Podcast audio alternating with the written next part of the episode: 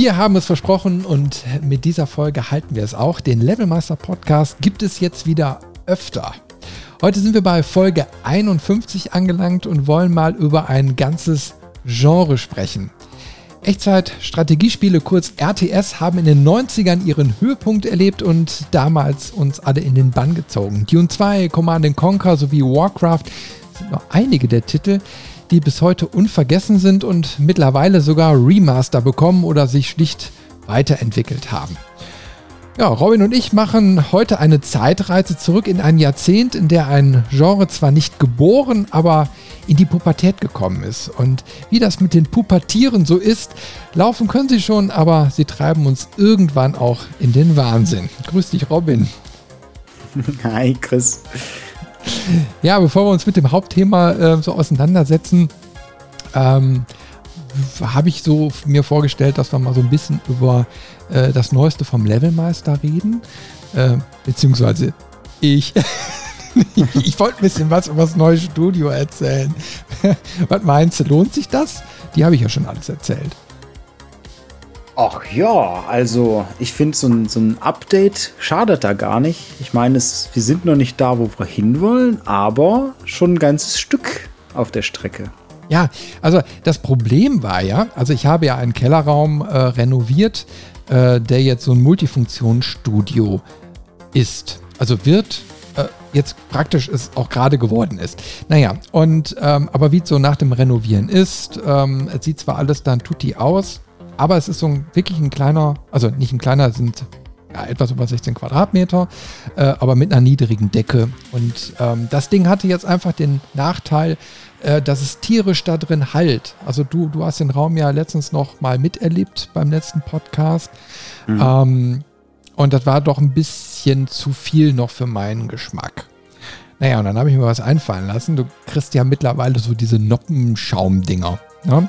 Mhm. Und da habe ich mir gedacht, okay, komm, ähm, die klebst du dir an die Decke und dann wird das alles schon besser werden. Ja, und dann habe ich mir die Sachen bestellt, habe mir einen günstigen Lieferanten da ausgesucht mhm. und muss da auch mal sagen, also äh, wer sucht, der ist da praktisch im Vorteil, weil du jede Menge Geld sparen kannst. Also unter anderem Hunderte von Euro, weil die versuchen dir wirklich an einigen Stellen äh, die Kohle aus der Tasche zu ziehen.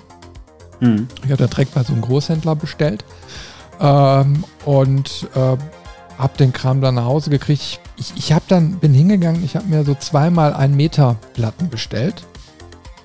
Und äh, weil die waren am günstigsten tatsächlich. Also es gab so diese einmal ein Meter Zuschnitte und so, alles, was du so aus diesen Akustikräumen und so kennst, ne?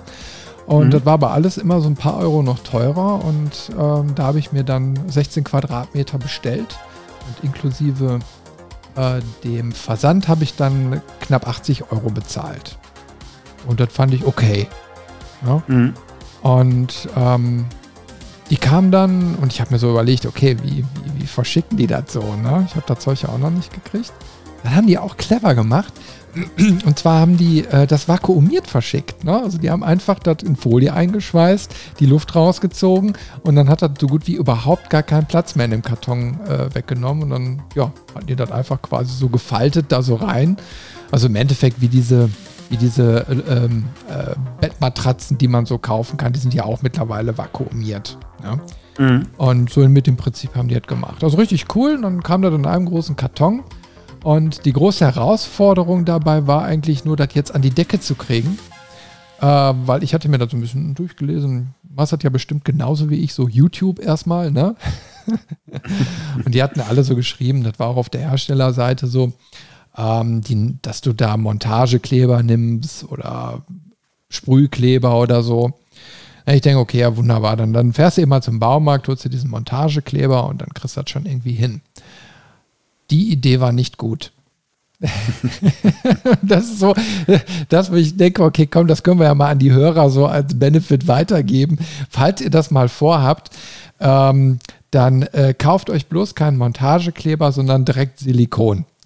Der kostet nämlich nur ein Drittel und klebt viel, viel besser, weil diese, dieser Montagekleber, ich weiß nicht, Robin, hast du den schon mal benutzt? So aus der Kartusche, so zum Rausdrücken, diesen Kleber? Ja, aber das ist schon wieder lange her. Der kommt wie so eine, also so eine Wurst daraus, ne? So, und diese mhm. Wurst, die, die, die, ähm, die ist relativ fest, also hat so eine feste Konsistenz und die verbindet sich nicht mit irgendeinem Material, das liegt quasi nur oben drauf. Ne? Mhm. Und ähm, wenn du das dann quasi auf diese Platte drauf machst und die Platte hochhebst, kullert dir quasi dieser ganze Kleber wieder runter. Ne?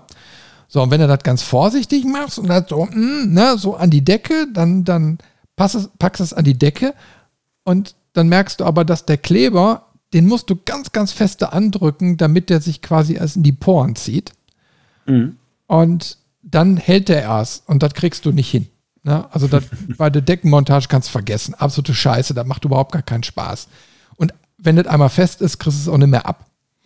Naja, und dann habe ich irgendwann geguckt so ähm, und die sagten dann alle, hey, nimm Silikon und das funktioniert. Ne? Und so war es dann auch, weil Silikon ist ja so ganz weich. Und wenn du das einmal auf einer Oberfläche hast, das zieht ja sofort überall rein, das kriegst du ja nicht mehr ab. Und das mhm. war so geil. Drauf und dann sauchte sich das so direkt an die Decke dran ja, und dann hast du rucki die Platten verlegt. Ne? Und äh, nur du hast echt viel gebraucht. Also ich habe bestimmt noch mal für knapp 50 Euro Silikon verballert. Mhm. Ähm, da muss man mit einkalkulieren. Also die anderen Kleber, die du so dabei kaufen kannst, sind noch viel, viel teurer. Also Silikon kostet irgendwie so, weiß ich nicht, knapp 3 Euro so, so eine Kartusche und Montagekleber kostet über 10 Euro. Für die gleiche Menge. Mhm. Also, ähm, ich kann nur weitergeben, äh, kauft A günstig den Schaumstoff und B nimmt Silikon und dann macht das auch alles Spaß.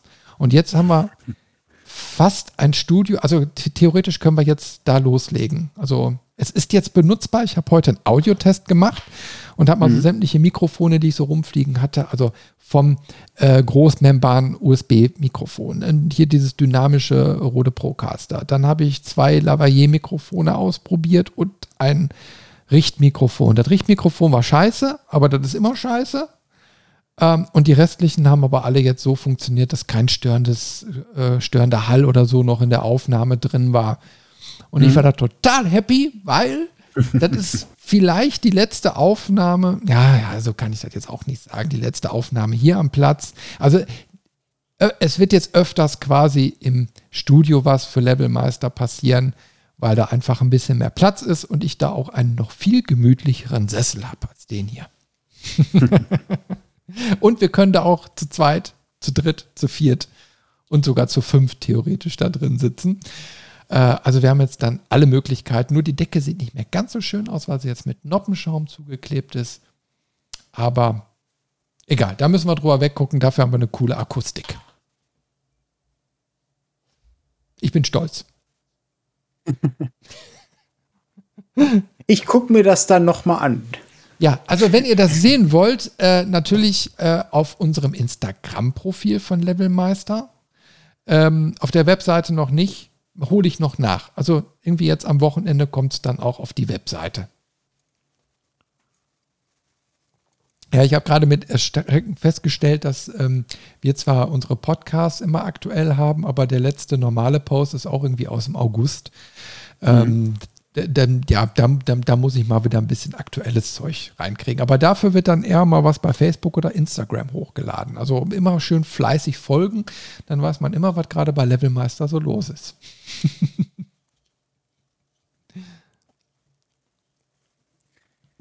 ja, also das ist zumindest so mein Update äh, zu, zu Levelmeister. Hoffen wir mal, dass das Studio dann demnächst gut genutzt werden kann und wird. Genau, die Ideen und Pläne sind da auch wieder vielzählig. Ähm, sehen wir mal, wie so ja, dass das restliche Jahr vorangeht und vor allem spannend wird es ja dann wie es nächstes Jahr weitergeht. Und vielleicht schafft man ja auch hier und da das eine, was wir für dieses Jahr schon geplant hatten, äh, nachzuholen. Ich denke da auch an, an Live-Events in Anführungszeichen, mal wieder ein bisschen rausgehen, Ausflüge machen und fleißig die Kamera mitnehmen. Ja, du, das hoffe ich auch. Also wenn bis dahin nicht alle weggestorben sind, jetzt machen sie ja wieder die bösesten Szenarien auf, aber lassen wir uns mal davon nicht jetzt äh, so negativ beeinflussen. Denken wir mal positiv äh, weil bis jetzt sitzen wir hier noch alle. Und ähm, ich denke mal schon, dass wir ab nächstes Jahr da wieder mehr Möglichkeiten haben. Ja, das stecken wir jetzt mhm. alle irgendwie weg und jetzt ist sowieso kalt und dann sind wir eher lieber gemütlicher zu Hause. Ja, ähm, und ähm, also auf die Weihnachtsmärkte gehe ich jetzt trotzdem. Ich freue mich da schon drauf. Ne? Und äh, ja, jetzt können wir ein bisschen zocken. Und das müssen wir auch tun, weil wenn es dann so im März, April wieder schöner wird, dann sind wir ja auch wieder häufiger draußen. Aber bis dahin zocken wir dann einfach mehr. ich habe so viel auf der Agenda. Das ist brutal viel. Aber naja, also ich werde mich so langsam durchzocken. Aber ich, ich, ich muss noch mal sagen, ich habe ja beim letzten Mal schon gesagt, ich habe die Switch für mich entdeckt. Und mhm. ja, ähm, ich habe jetzt schon wieder neue Spiele, die ich gerade spiele. Ich habe jetzt mit The Stick of Truth äh, angefangen von South Park. Mhm. Und ähm, ja, also spielt sie auf der Switch auch sehr, sehr gut. Macht Spaß.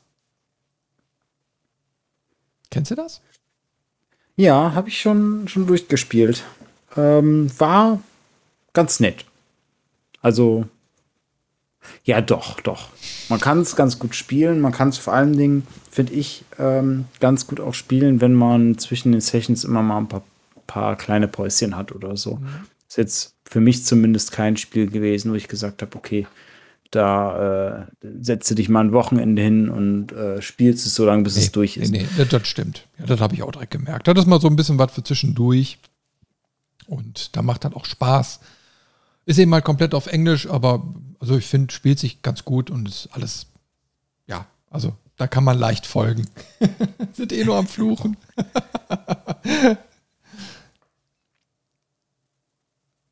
naja.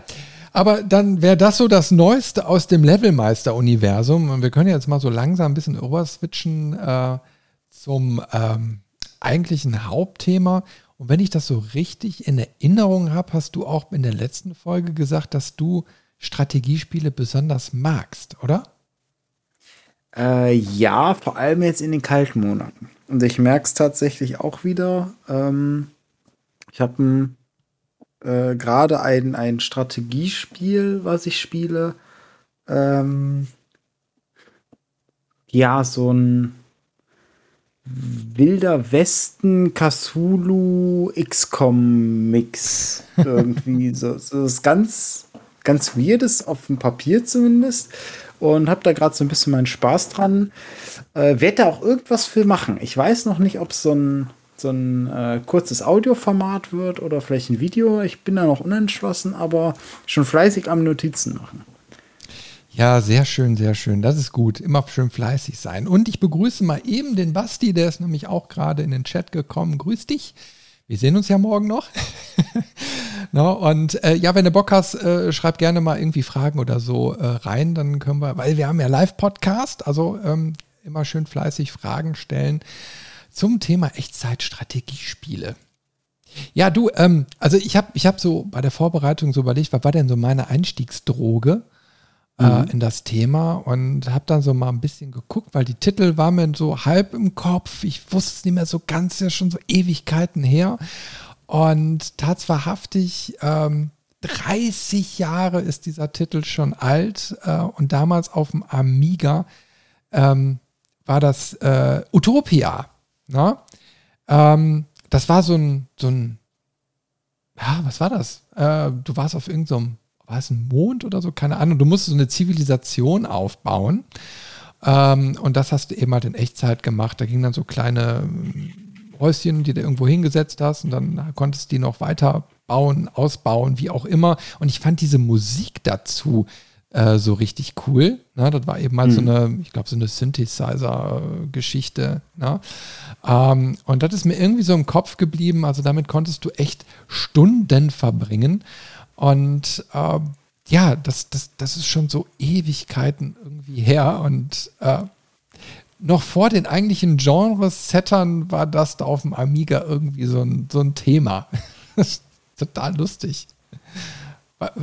Weißt du noch, wann, wann, wann du das erste gezockt hast? Hm, ich glaube schon. Das war recht spät. Das müsste Warcraft 2 gewesen sein. Da kommen wir gleich ja auch ja. noch drauf zu sprechen. Aber da sind wir ja schon 95. Na, da, da siehst du mal wieder, ne? So ein Altersunterschied, ne? Der alte Sack hier in der Runde, der hat wieder mehr erlebt. Na, ähm, auf welchem System hattest du nochmal angefangen? Du hast, glaube ich, erst mit Konsolen und dann später erst PC, ne? Nee, ich habe auf dem, ich habe es genau andersrum. ich habe äh, auf einem PC angefangen. Also auch wirklich, das mhm. war ähm, mit Warcraft war dann schon ein Windows-PC. Davor, stimmt, davor habe ich auch mal, aber das würde ich nicht wirklich spielen äh, oder an, anspielen nennen. Da, da hatte ich einen DOS-PC und äh, da drauf war UFO also XCOM UFO Defense, das erste UFO. Ja, ja, ja, ja, da kenne ich. Ja, ja, ja, ja. Hm. Ähm, ich habe es aber wirklich nur mal so, weiß ich nicht, wenn es zusammenzählt, keine Ahnung, eine halbe Stunde oder eine Stunde insgesamt damals gespielt, weil irgendwie war es zu komplex. Ich habe nicht verstanden, was, was zu tun ist. Und dann war das auch nicht spannend für den kleinen Robin damals, weil einfach, das startet ja im Prinzip mit der Weltkugel und mit mit Management und Stützpunktbau. Und wenn du das überhaupt nicht verstanden hast und es dann noch auf Englisch war, glaube ich sogar, äh, da bin ich recht schnell wieder ausgestiegen. Ja, da war super komplex. Also ich erinnere mich noch daran, ich hatte eine Diskettenversion und ähm, da war irgendwie die Darstellung blöd. Da waren ja so verschiedene Ebenen, also in den Leveln, mhm. ne? Und genau. dann konntest du auch quasi eine zweite Etage oder so bei einigen Sachen dann irgendwie so hoch. Und ich glaube, das war immer so ganz komisch äh, von der Darstellung, weil du ja einiges nur in deinem Blickfeld sehen konntest.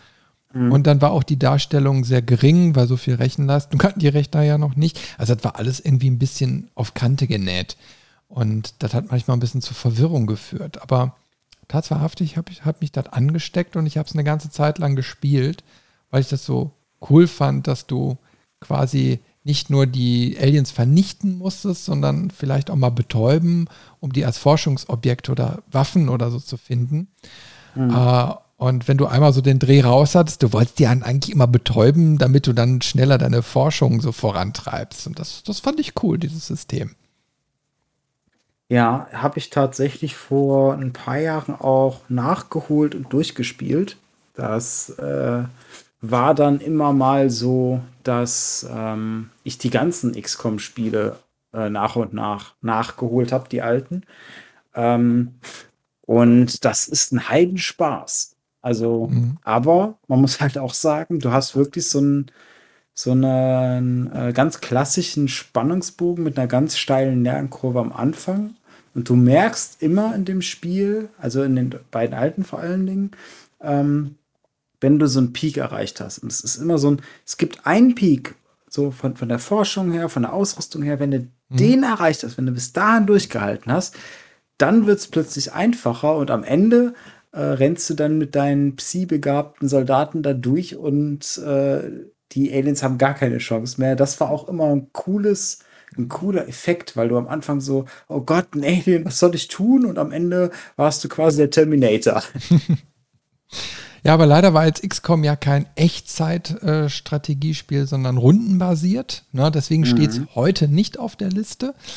Ähm, aber wir haben uns natürlich jede Menge andere Titel noch rausgesucht. Der Basti hat gerade noch äh, einen kleinen Hinweis auf Command Conquer äh, gebracht. Äh, ich versuche es mal gerade so ein bisschen schräg zu lesen, ähm, dass EA nach dem Remaster-Erfolg von C und C das Franchise wieder aus der Schublade holen möchte.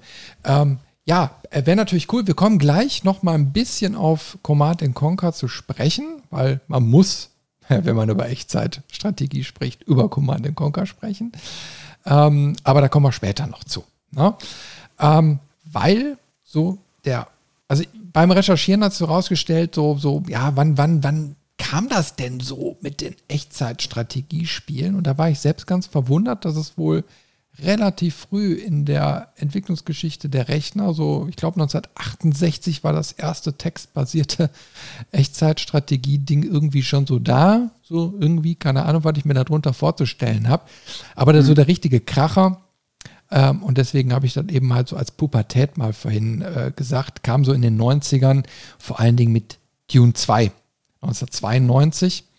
Ich habe es auf dem Amiga gespielt, aber ich glaube, hinter kam es dann auch irgendwie auf dem PC oder zeitgleich, wie auch immer. Mhm. Aber an Dune 2 habe ich äh, viele tolle Erinnerungen, äh, weil das natürlich ein ganz neues Spielgefühl war. Äh, Basenbau, Rohstoffe sammeln, Panzer bauen. Oh, das war ja was für mich. ich glaube auch das erste Mal, war das nicht bei, bei Dune 2 so, dass die Steuerung, die sich dann durchgesetzt hat, das erste Mal so dargestellt war? Also irgendwas war doch da, dass das erste Mal quasi sowas etabliert wurde und sich dann durchgesetzt hat.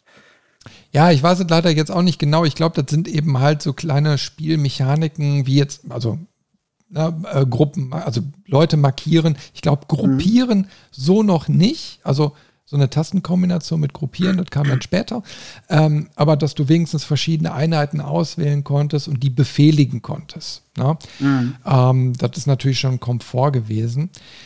Ich bin mir auch jetzt nicht sicher, ich habe es nicht nochmal nachgeschlagen. Du hattest ein Limit an, ähm, an, an, an Fahrzeugen und Mannequins, die du auf dem Spielfeld bewegen konntest. Da mhm. war irgendwo ein Limit eingebaut. Und Fun Fact: äh, beim Amiga war es tatsächlich so, du konntest im Hex-Editor konntest du die Einheiten, die maximalen Einheiten hochschrauben. Ich glaube auf 23, ich bin mir nicht sicher. Und äh, das war so ein Cheat, wenn du so willst. Aber der Rechner hat es trotzdem irgendwie gepackt. Naja. Aber hinterher kam immer noch mehr und mehr. Also wenn wir äh, gleich weitergehen, dann werden wir ja merken, also die Limits äh, sind dann relativ schnell hochgesetzt worden. Aber bei Dune 2 hatte man erstmal noch das Problem, dass man da relativ wenig Panzer in die Schlacht schicken konnte. hm. Ja, ich würde mir tatsächlich wünschen, dass äh, wir vielleicht noch mal ein modernes Dune kriegen würden. Ähm, allein wegen dem Film, äh, hatte ich in unserem letzten Jubiläumspodcast ja auch schon erwähnt. Äh, ich bin begeistert von dem Film. Es ist jetzt auch äh, der zweite Teil bestätigt, er wird definitiv kommen. Das heißt, die Geschichte wird zumindest äh, in der Fassung, wie es geplant war, als Zweiteiler ähm, auch so veröffentlicht. Es ist sogar schon ähm, angeteased worden, dass äh, damit er quasi die Geschichte komplett erzählt, ähm, er gerne auch noch das nächste Buch mhm. in dem dritten Film ähm, ähm, verfilmen möchte. Und weil das gerade so ein Hype auch aufnimmt, fände ich es schon cool, weil ich das Universum mag. Und ich finde auch, ich habe Dune 2 nie gespielt, nur immer zugeguckt, wenn es einer gespielt hat. Aber davon mal so eine moderne Version das wäre, glaube ich, richtig cool. Du kannst dann ja auch mit den, den Sandwürmern äh, die Mechanik nochmal ausbauen und, und, und. Und äh, das, da hätte ich Lust drauf.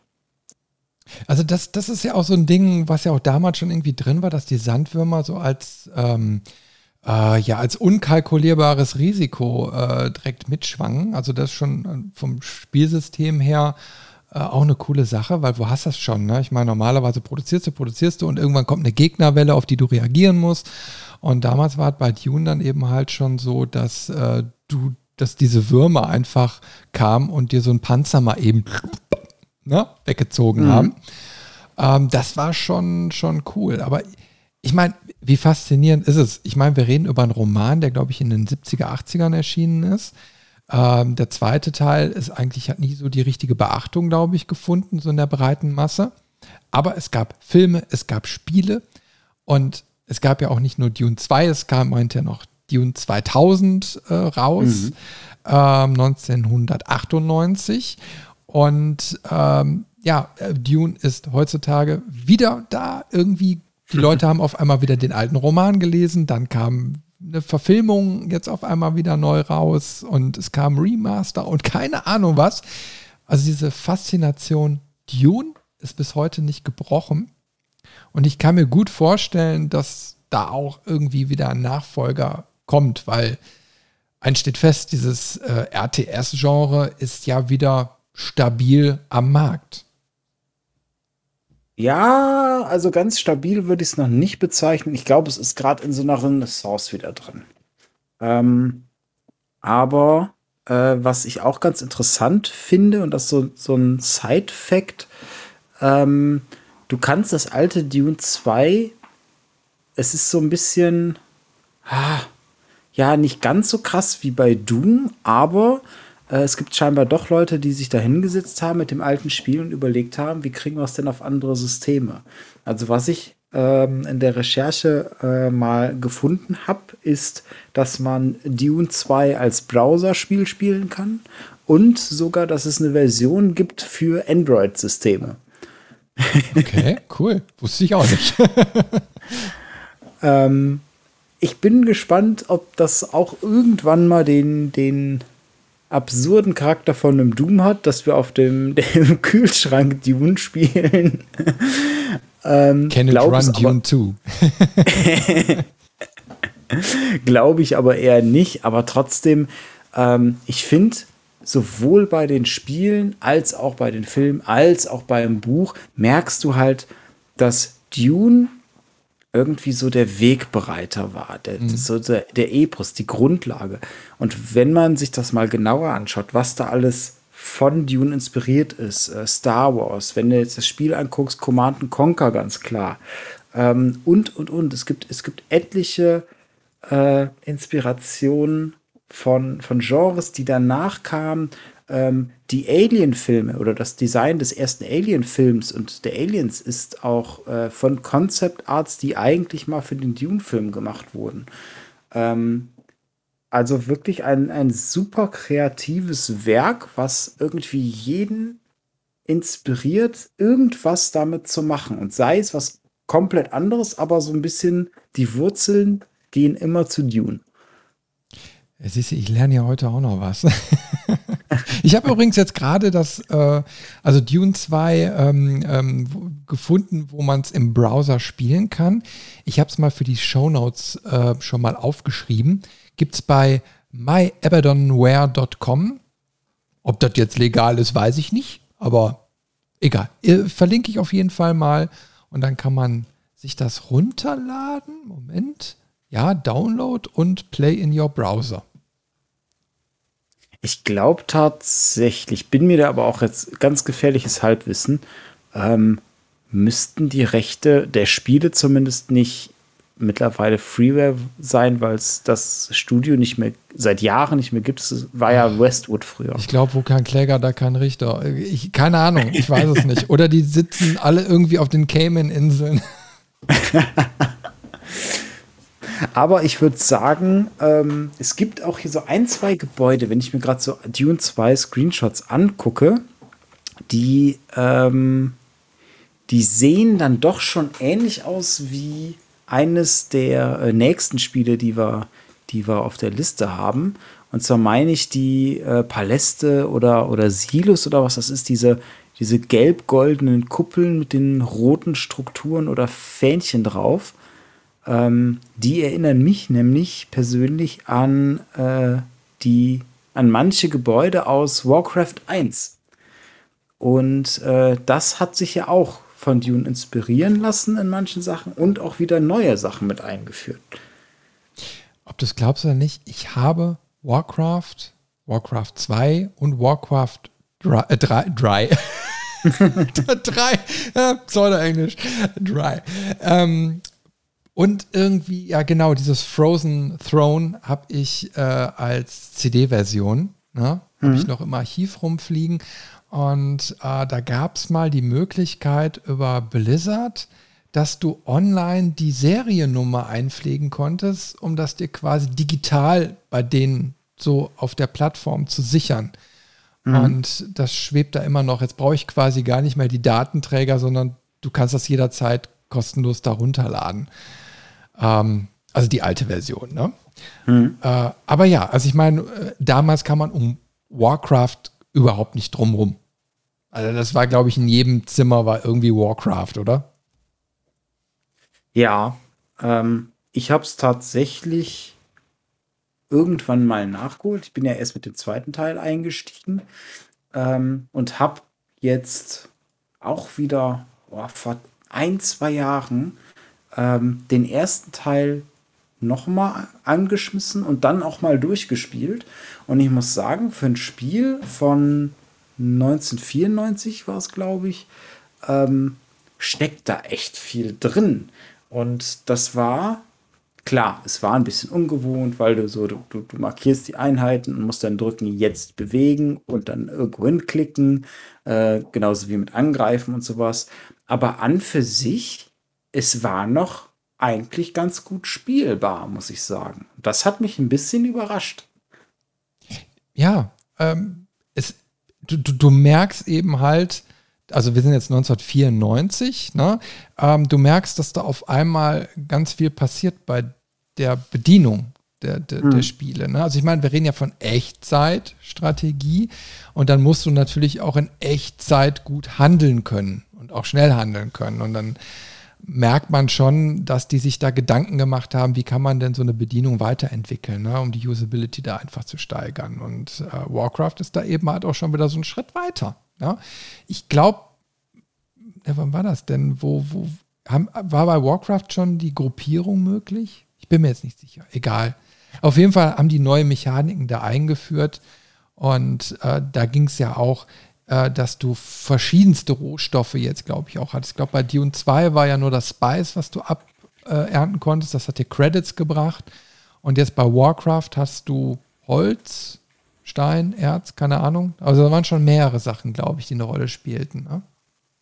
Hm, Holz, Gold und du hast äh, dieses Einheitenlimit über die Farm, also quasi Nahrung, was aber kein Verbrauchs, keine Verbrauchsressource war, sondern im Prinzip dein äh, Hex-Editor, wo du dann mit jeder Farm irgendwie vier oder sechs Einheiten mehr haben konntest, mhm. bis zu einem Maximallimit irgendwann. Ja, und ich erinnere mich noch, dass die, also das Holz als Ressource, aber auch gleichzeitig ein Strategiemedium war, ne? weil du schon mhm. gucken musstest, welche Wälder holst du ab, äh, um dir Wege zu eröffnen zu deinem Gegner oder vielleicht noch nicht den Weg zu eröffnen, weil das kann ja genauso gut in die andere Richtung benutzt werden. Äh, also an solche strategischen Entscheidungen erinnere ich mich noch.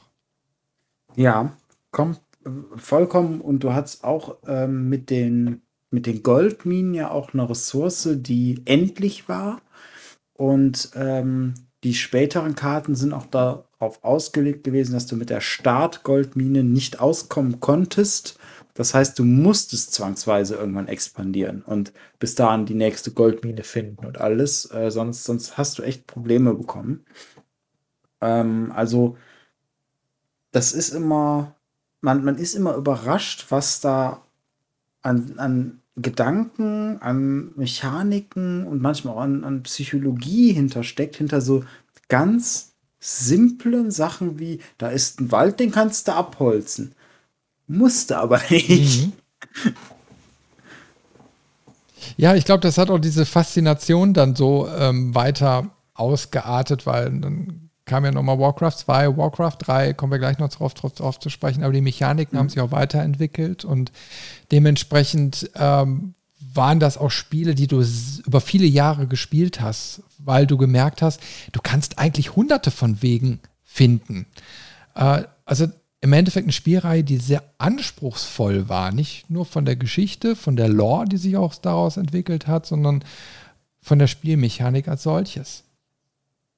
Und an für sich muss man auch einfach mal äh, ehrlicherweise sagen, ähm, du hast dich früher viel länger und viel mehr mit einem Spiel beschäftigt, weil es einfach schweineteuer war. Dann hat so ein Spiel mal 120 D-Mark gekostet und äh, ne, dann war damals die Mark noch weniger wert als später und, und also ne, sprich, du hattest wenig Geld und musstest viel Geld investieren, um ein Spiel zu kaufen. Nicht so wie jetzt Steam Sale, ich kaufe 20 Spiele und davon spiele ich vielleicht mal eins.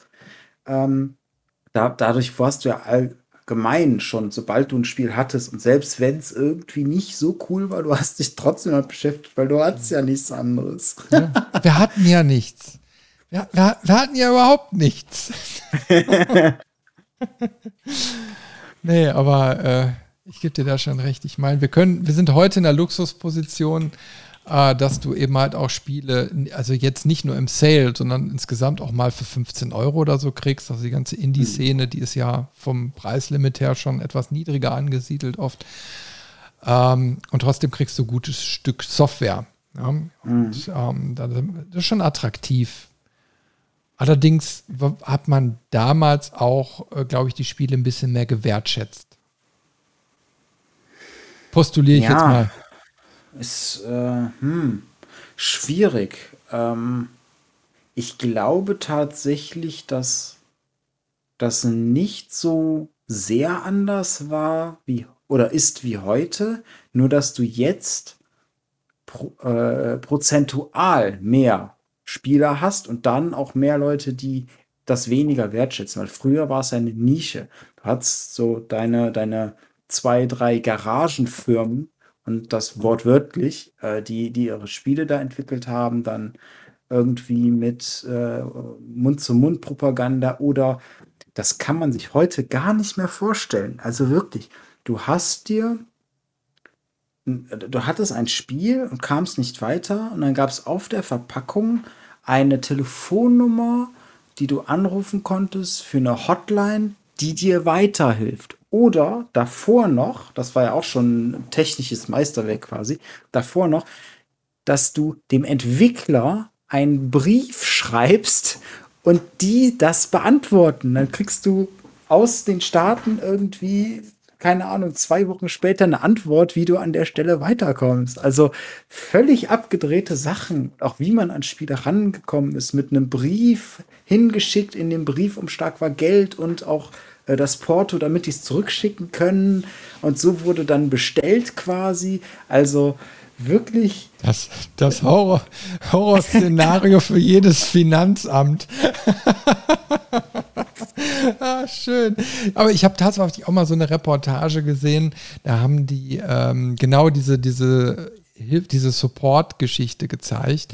Ähm, mhm. Und die haben dann so erklärt, wie die das gemacht haben. Ähm, also die Support-Mitarbeiter. Und die haben wirklich da gesessen, die, die, Anrufe kamen und dann haben die sich Ordner gebastelt, so große, wo dann Kartenmaterial drin war, irgendwelche Lösungsgeschichten, um möglichst schnell an der jeweiligen Stelle helfen zu können. Und mhm. da haben die wohl richtig viel Geld auch mitgemacht.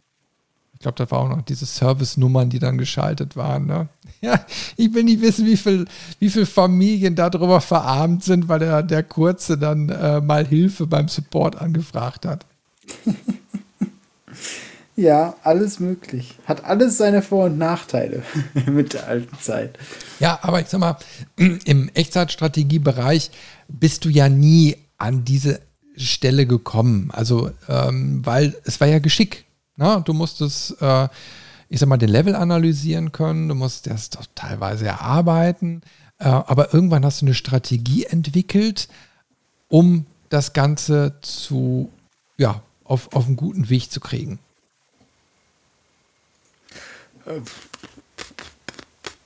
Das führt mich direkt zu unserem nächsten Spiel. Ja, ich würde am liebsten auch sagen, welches Spiel mich am meisten geärgert hat, aber da kommen wir gleich erst zu. Das kam erst 1997. Nee, aber tatsächlich, äh, bei, bei dem Punkt, da muss man eine Strategie finden, fällt mir wirklich bei RTS äh, Command Conquer an, ein, und das ist dann ja 1995, weil gefühlt gibt es da heute noch keine Strategie, sondern einfach bau 50.000 Panzer und schmeiß die rüber und hoffe, dass es funktioniert. Ja, aber äh, ich weiß jetzt nicht, ob es in der Urfassung schon drin war, aber äh, bei den Folgespielen und so hast du hinterher bei den Kampagnengeschichten äh, auch so gehabt, dass du mit einem so einem Supersoldaten oder so mal durch ein Level musstest oder Indoor-Missionen. Ne? Also wo es heißt, du musst irgendwie durch ein Kraftwerk oder irgendwie so und das ausschalten. Also es gab ja so ganz spezielle Level mal dafür. Und die fand ich immer sehr anspruchsvoll, weil du musstest mit einer Einheit oder mit einer Handvoll, ne, musstest du einen mhm. ganzen Level meistern. Und die waren schon echt anspruchsvoll. Das stimmt, das stimmt. Die waren manchmal sogar eher ähm, so so ein Puzzle, was man irgendwie entzerren musste. Ich erinnere mich da an eine Mission, die echt, da habe ich viele Versuche gebraucht, bis ich das mal hingekriegt habe, weil es gibt einen festen Weg, wie du das lösen kannst und du musst nur rausfinden, welcher das ist.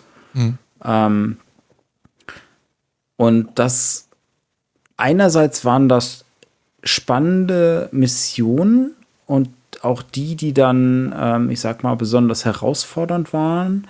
Andererseits, so bei der zweiten oder dritten fing es schon an, mich zu stören, weil das nicht, das war nicht der Grund, warum ich so ein Spiel gespielt habe. Das hatte Warcraft 1 unter anderem nämlich auch, ich glaube, in der ganzen Kampagne äh, gab es irgendwie zwei oder drei Level immer pro Rasse, wo du quasi genau das hattest. So, du hast mhm. einen festen Pool, keine Basis, man muss dann da irgendwie durchs Level.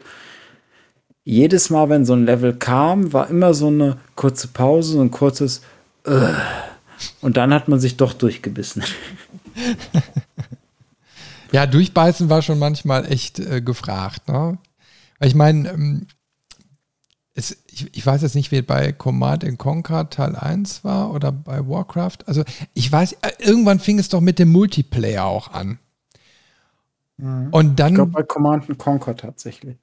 Na, und ja, ich, ich glaube auch. Ich glaube, da gab es dieses, ja, ja, da gab es auch, auch den Geplänkel-Spielmodus, wo du einfach irgendwas zusammenwürfeln konntest und dann auch den Multiplayer. Naja, auf jeden Fall in dem Moment äh, wurde das Genre ja natürlich nochmal auf ein anderes Level gehoben, weil du dann keine KI hattest, die doof war und doofe Entscheidungen getroffen hat oder einfach nur übermächtig eingestellt war, sondern du hattest einen im besten Fall, äh, der mit dir im LAN ähm, gesessen hat und Hirn hatte und der das Leben schwer mhm. gemacht hat. Das war natürlich eine besondere Herausforderung. Ja, und was man auch nicht vergessen darf, ähm, dass, weil Command Conquer die, die ersten Spiele oder nur das erste, ich weiß es gar nicht genau, die sind ja remastered worden. Mhm. Ähm, und was ich da ganz interessant fand, war, du hast ja damals einen kleinen quadratischen Monitor gehabt. Und jetzt hast du ja einen länglichen Monitor. Äh, auch mit einer viel höheren Auflösung und all. Das heißt, da mussten sie ja auch ran. Und es gibt da ein ganz äh, lustiges Bild von äh, der PC Games. Ähm, das hat das mal verglichen. Und zwar die Command Conquer Version, der, der Fensterausschnitt von der DOS-Version, von der Windows 95-Version und von dem Remastered. Mhm. Und äh, das sind Welten. und wenn ich mir dann vorstelle, dass du mit der DOS-Version, also mit der aller, aller, aller kleinsten Version, mit dem kleinsten Ausschnitt, ähm, damit hantieren musstest, dann artete so eine Partie auch schnell mal in Stress aus, weil du halt wenig gesehen hast und viel scrollen musstest, um rauszufinden, okay, wo sind meine Einheiten, wo passiert gerade was, wo muss ich vielleicht hin. Mhm. Ähm, und auch ich glaube, die Kartenfunktion kam ja auch erst mit einem bestimmten, Ge ähm, einem bestimmten Gebäude an der Stelle.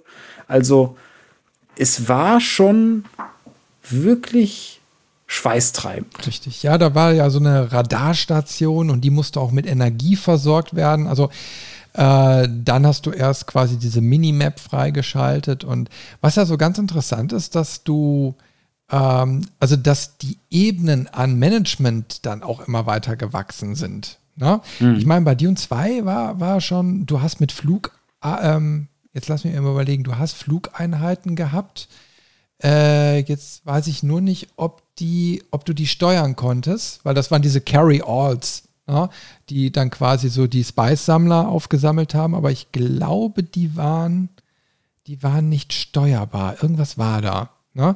So, ähm, aber trotzdem bei Warcraft oder so hast du ja, glaube ich, auch schon äh, dann auch äh, unterschiedliche, also auch Flugmaschinen oder sowas gehabt. Und bei Command Conquer war es ja auch so. Du musstest wirklich gucken, was machst du über die Luft was machst du über den Boden und musst es auch dementsprechend deine Strategie aufbauen. Mhm. Und dann merkst du auf einmal jetzt so langsam über die Jahre, also das ganze Thema wird vielschichtiger. Man könnte es jetzt bei Command Conquer noch weiter treiben, weil die haben über die ganzen Versionen, die dann hinterher noch erschienen sind, noch ganz andere Sachen ausprobiert. Aber ähm, ja, ich meine, du musst dich dann schon drauf einstellen bei dem Spiel. Ne? Du darfst nicht den Überblick verlieren und muss auch erstmal durchdringen, diese ganze Hierarchie. Also was, welches Gebäude musst du bauen, um welche Einheit zu produzieren? Was kannst du mit der Einheit machen? Wie stark ist die? Wie kannst du die weiterentwickeln? Weiterentwickeln ist ja auch nochmal so ein Ding, wo, was, ich weiß nicht, ob wann das genau jetzt eingeführt wurde, aber ähm, wo du, wo du eine Einheit verbessern konntest. Ne? Mhm. Äh, also hast du wieder eine Schicht mehr. Wen verbessere ich? Nehme ich die Kosten auf mich? Nehme ich die Zeit, den Zeitaufwand auf mich oder begebe ich mich dann in Gefahr, überrannt zu werden? Ne? Also äh, sehr vielschichtige Herangehensweise, die sich daraus gebildet hat. Ja, und alles immer unter einem bestimmten Zeitdruck, weil halt alles in Echtzeit war. Ja, und das konnte manchmal ganz schön wild werden. Also ich meine, ich kann mich noch an Multi Multiplayer-Geschichten erinnern. Ähm, alles, was über zwei Personen rausging, das war natürlich dann sehr hart, weil irgendeiner wurde immer gerusht. ähm, oder es gab natürlich auch Spiele, wie eins, was dann nachher noch kommt, ähm, äh, was dich einfach innerhalb von Sekunden mit Hunderten von Einheiten überrennt. Also die KI. Mhm. Und das waren dann immer so Erlebnisse, wo ich gesagt habe, nee, da macht das dann keinen Spaß mehr. Also es war einfach, da, da war es nicht ausgewogen. Aber genau. bei denen, jetzt sage ich jetzt mal, um die, wenn man jetzt so, Command Conquer war 1995, hm. 1995 erschien dann auch Warcraft 2. Genau. und da kam ja direkt wieder eine neue Spielemechanik dazu, wenn wir das richtig im Kopf haben. Der Nebel des Krieges, ne? Ja, der kam dazu und witzigerweise, weil das damals, ähm, also der Nebel des Krieges, für, für die, die damit gerade nichts anfangen können, mit dem Begriff einfach, dass quasi, ähm, dass wenn man die Karte aufdeckt und die Einheiten an einer bestimmten Stelle nicht mehr sind, dann wird das mit so einem Nebel nochmal überzogen, dass man nicht mehr genau sieht, was da ist. Man sieht dann quasi die, die, das Terrain noch, aber man würde nicht mehr sehen, wenn da gegnerische Einheiten herlaufen, außer man deckt es wieder auf. Ähm, und das Witzige, wie ich finde, ist, das ist das erste Spiel, was das eingebracht hat. Und sie waren sich selbst nicht sicher, ob das eine gute Idee ist. Deswegen konntest du in den Optionen den Nebel des Krieges ausstellen. ja, aber seitdem hat der sich auch gehalten? Ich meine, das ist eigentlich auch eine coole Funktion. Du wolltest ja immer alles von der Karte sehen und das konntest du dann eben halt auch, aber du hattest nicht den taktischen Vorteil. Ne? Also wenn dann mhm. konntest du, jetzt lass mich mal immer überlegen, du konntest hinter bei Command Conquer oder so so einen Satelliten einsetzen, der dir temporär den Nebel des Krieges so dann äh, in einem gewissen Bereich aufgedeckt hat und dann konntest du ungefähr mhm. sehen, hey, hat der Gegner jetzt weitergebaut oder sammelt der irgendwo ähm, Einheiten äh, und dann bups war der Vorteil auch wieder weg und du musstest wieder warten. Mhm. Auch wieder eine interessante Weiterentwicklung. Also du merkst, ne, da hat einer eine Idee und dann wird die bei dem nächsten Spiel, was dann erscheint, wieder so weitergesponnen. Und das passiert alles so Mitte der 90er gerade. Mhm die Hochphase des RTS. Ich weiß auch gar nicht, ob Warcraft 2 äh, das, das erste Spiel war, was ein zusätzliches Terrain mit reingebracht hat. Da bin ich mir gerade nicht ganz sicher. Aber ähm, zumindest in der Warcraft-Welt war es ja auch ein riesiges Novum, dass du plötzlich Schiffe bauen konntest. Das heißt, du hattest ähm, dass das Meer, was ansonsten, oder Flüsse, die ansonsten einfach eine Blockade waren und deine Einheiten äh, blockiert haben, plötzlich konnte man das strategisch nutzen. Plötzlich konntest du auch äh, ein Transportschiff bauen, deine Fußsoldaten da reinladen und dann den Gegner nochmal von der anderen Seite überraschen, indem du halt von Flussseite aus angreifst.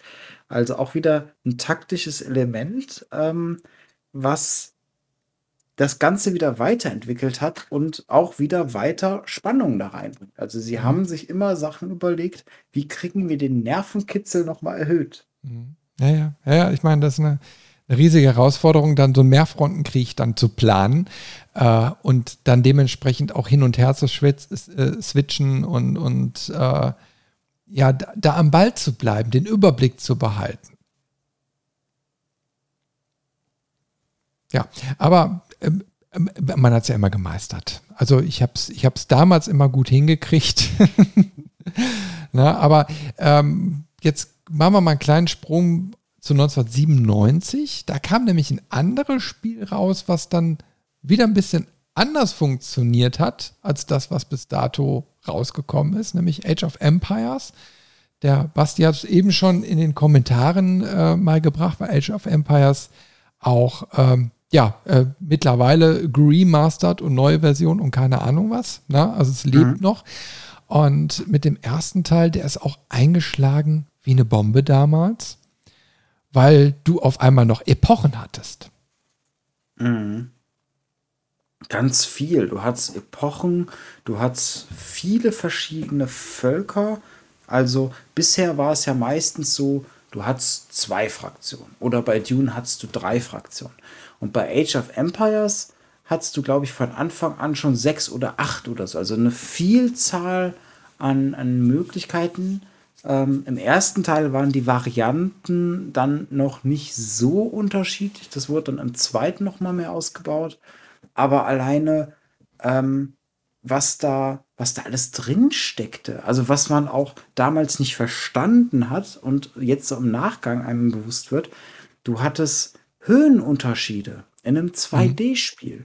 Und die haben Auswirkungen gehabt. Das heißt, wenn deine, deine Bogenschützen irgendwo höher gelegen waren, dann haben die weiter schießen können. Mhm. Ja, und das und, ist natürlich nicht äh, zu vernachlässigender Vorteil, den man dann schon nutzen muss.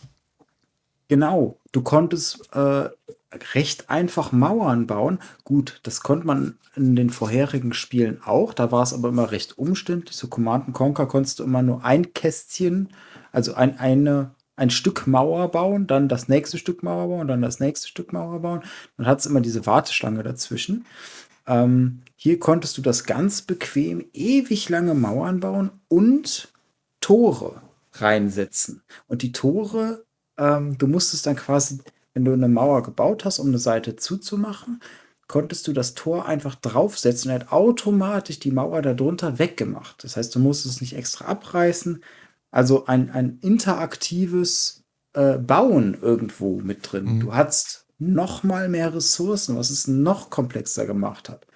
Ähm, du hattest und das war zumindest damals immer so, so ein ganz toller Part. Ähm, du hast hier die Mischung aus dem, was bisher bekannt war, also sprich die Strategie, den Kampf. Und was bei Age of Empires aber ganz wichtig ist, auch die Ökonomie und die Aufbauphase.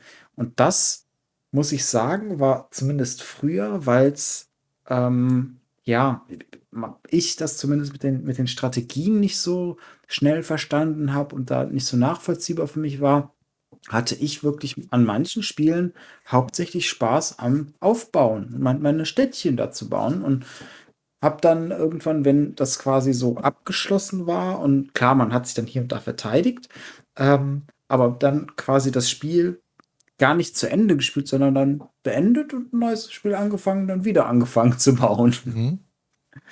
Ja, aber mich hat es immer so fasziniert, du, du, du brauchtest ja auch Arbeiter, du musstest Nahrung sammeln und äh, dann hast du dein Hüttchen da gebaut und irgendwann warst du so weit, dass du dann die nächste Epoche erreichen konntest. Und dann mhm. wurde auch der ganze Assetsatz ausgewechselt. Also die Gebäude sahen auf einmal anders aus, du konntest auf einmal auch mehr bauen. Ähm, du hast ja gerade schon das Thema Zäune und so weiter angesprochen. Äh, das waren ja auch so Mechaniken, ich weiß nicht, ob es direkt bei ja, muss ja auch bei Age of Empires gewesen sein, dass du dann hinterher statt Holzpfähle dann, dann Steinmauern bauen konntest und so weiter. Ne? Und äh, das war natürlich dann alles so, so Sachen, wo du ja auch hungrig warst, so, ah, das, hoffentlich schaffe ich dann ganz schnell den, den, den Sprung. Und dann gab es hinterher ja auch noch die Weltwunder. Ja, das waren ja so die Ziele, die du dann vielleicht erreichen wolltest oder musstest, eine Pyramide zu bauen. Und ich kann mich noch irgendwie so daran erinnern, dass das auch sehr viel Platz hinterher auf dem Bildschirm eingenommen hat. Mhm. Also das war, das wirkte schon alles sehr wuchtig und sehr einnehmend und äh, war dann auch ein guter Abschluss, wenn du dann so ein Level dann mal geschafft hast. Und was mir dabei auch einfällt, wo ich gar nicht sicher bin, ob Age of Empires nicht vielleicht sogar das Spiel ist, was das zuerst gemacht hat, du konntest ja auch mehrere Arbeiter an ein Gebäude stellen, damit mhm. die das bauen. Ja, ja, ja. Zu, zumindest soweit ich mich jetzt erinnern kann, und das war mir bis jetzt gerade noch gar nicht so bewusst, äh, ging das vorher nicht. Du konntest die, du konntest, ja, ja, also da hast du recht, da, du konntest ja sagen, so kommen mehr Arbeiter und dann wurde die Arbeit quasi aufgeteilt und der Fortschrittsbalken ging dann schneller voll. Ähm, ich weiß nicht, ob es vorher ging. Ich glaube nicht. Ich glaube wirklich, dass das auch wieder so ein Novum da war. Aber okay, so tief haben wir jetzt nicht recherchiert. das ist alles Erinnerungsprotokoll.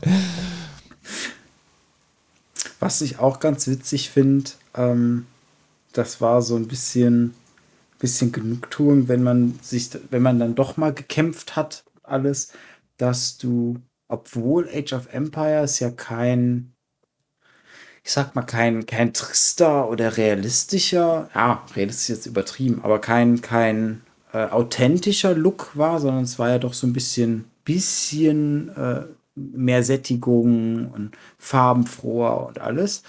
Ähm, aber du hast trotzdem in den alten Spielen zumindest noch, ich weiß nicht, wie das bei den Remastered ist, wenn jemand gestorben ist, dann ist der Körper verwest. Mhm. Dann hast du dann so ein, so ein halb verweste Leiche irgendwann da liegen, dann hast du ein Skelett da liegen, und dann war es irgendwann ganz weg.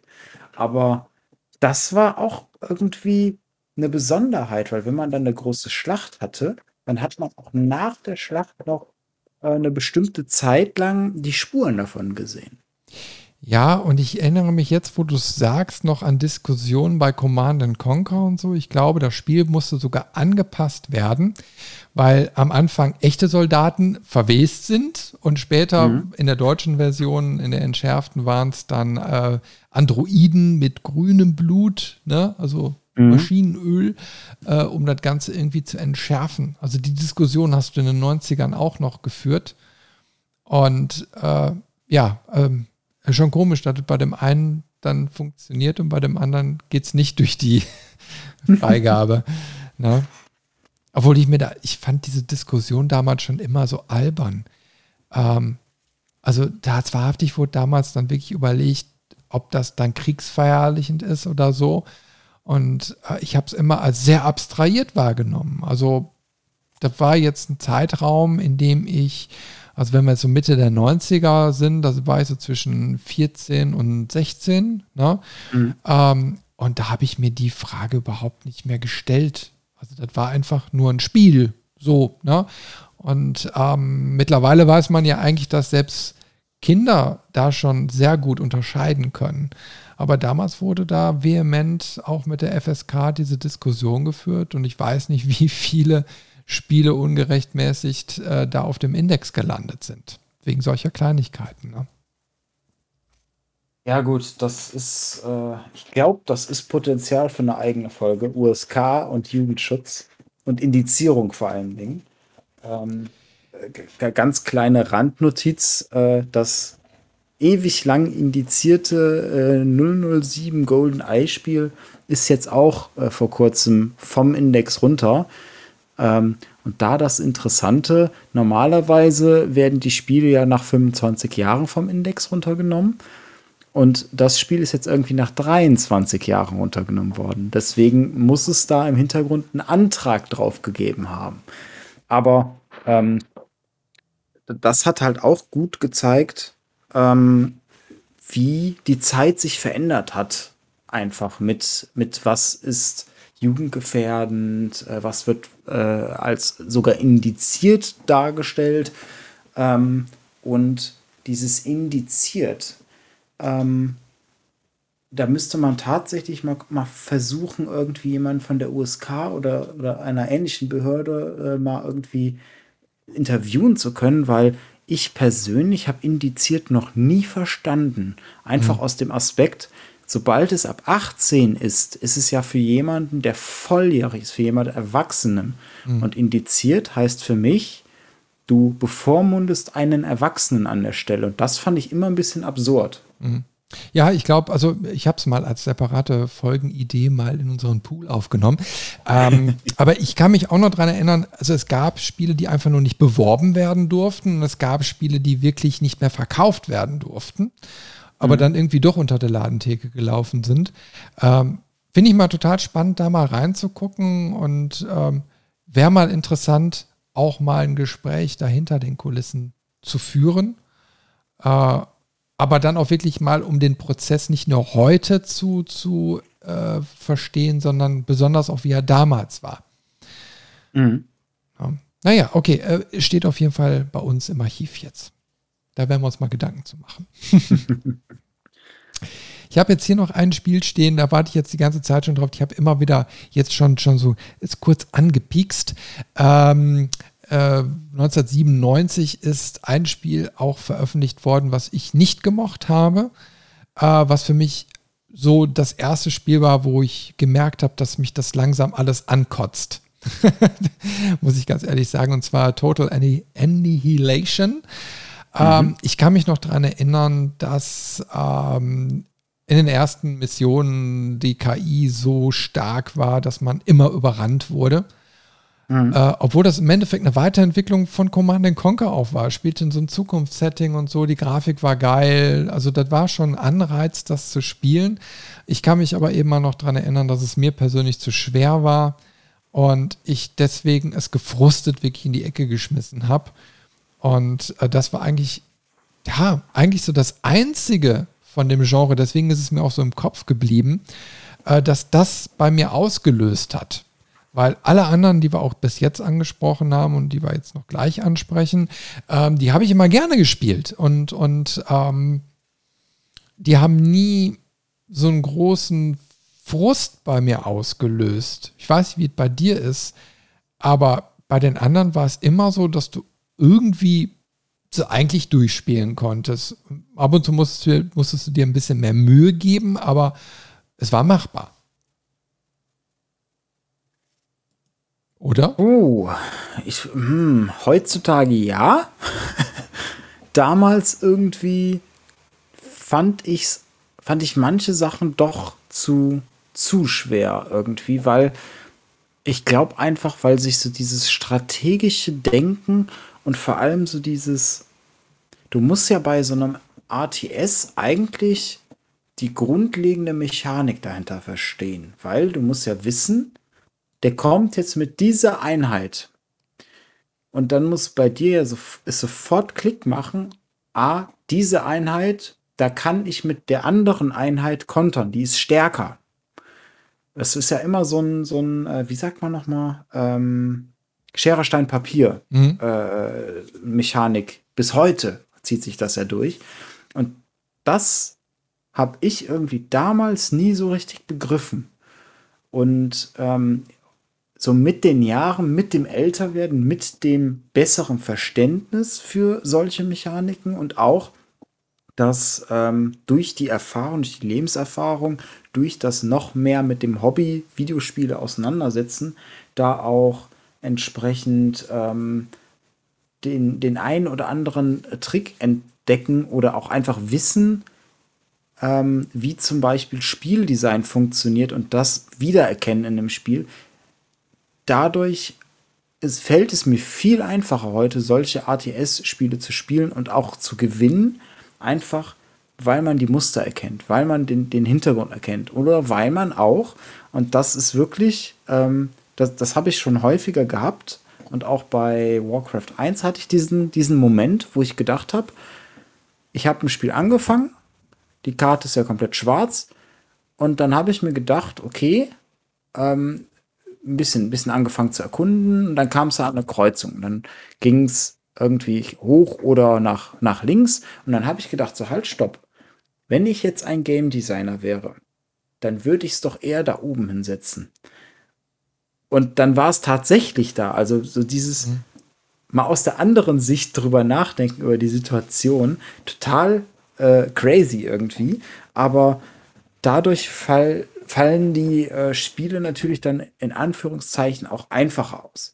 Ähm, ich möchte trotzdem äh, sagen, dass wenn ich ein, ein, ATS mal auf einem nicht normalen Schwierigkeitsgrad spiele, sondern auf schwierig oder noch schwerer, äh, dann komme ich auch schnell an meine Grenzen. Einfach weil dieses, das, das Micromanagement, da muss ich mich unendlich viel konzentrieren und selbst dann gelingt es mir nicht immer, ähm, sich da reinzufuchsen, weil das ist ja teilweise, kommen wir auch noch äh, später zu ein, zwei Spielen, wo auch im, im E-Sport ähm, es nur darum geht, dass du quasi deinen Trupp mit Micromanagement so steuerst, dass egal was der andere hat, er im Nachteil ist.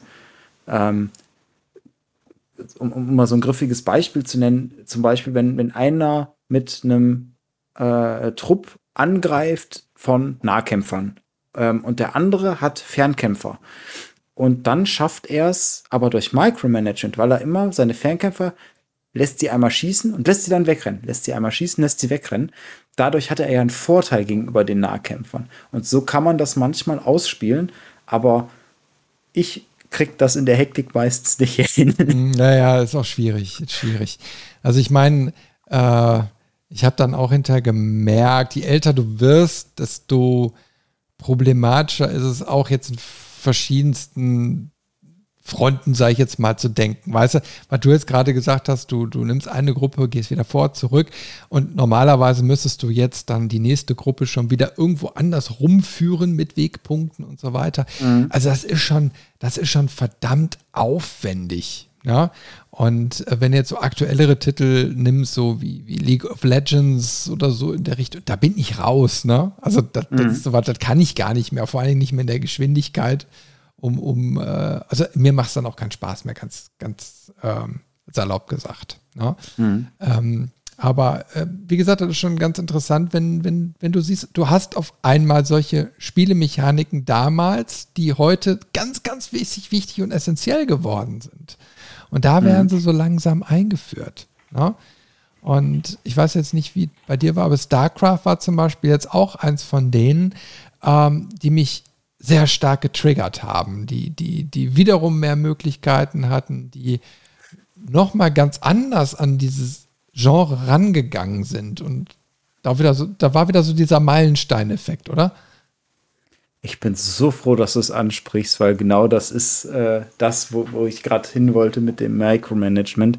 Ähm, StarCraft ist für mich das bessere ähm, das bessere Strategiespiel von Blizzard. Die haben ja Warcraft, sie haben StarCraft und die meisten Leute mögen Warcraft lieber, auch wegen, wegen jetzt später WoW und alles.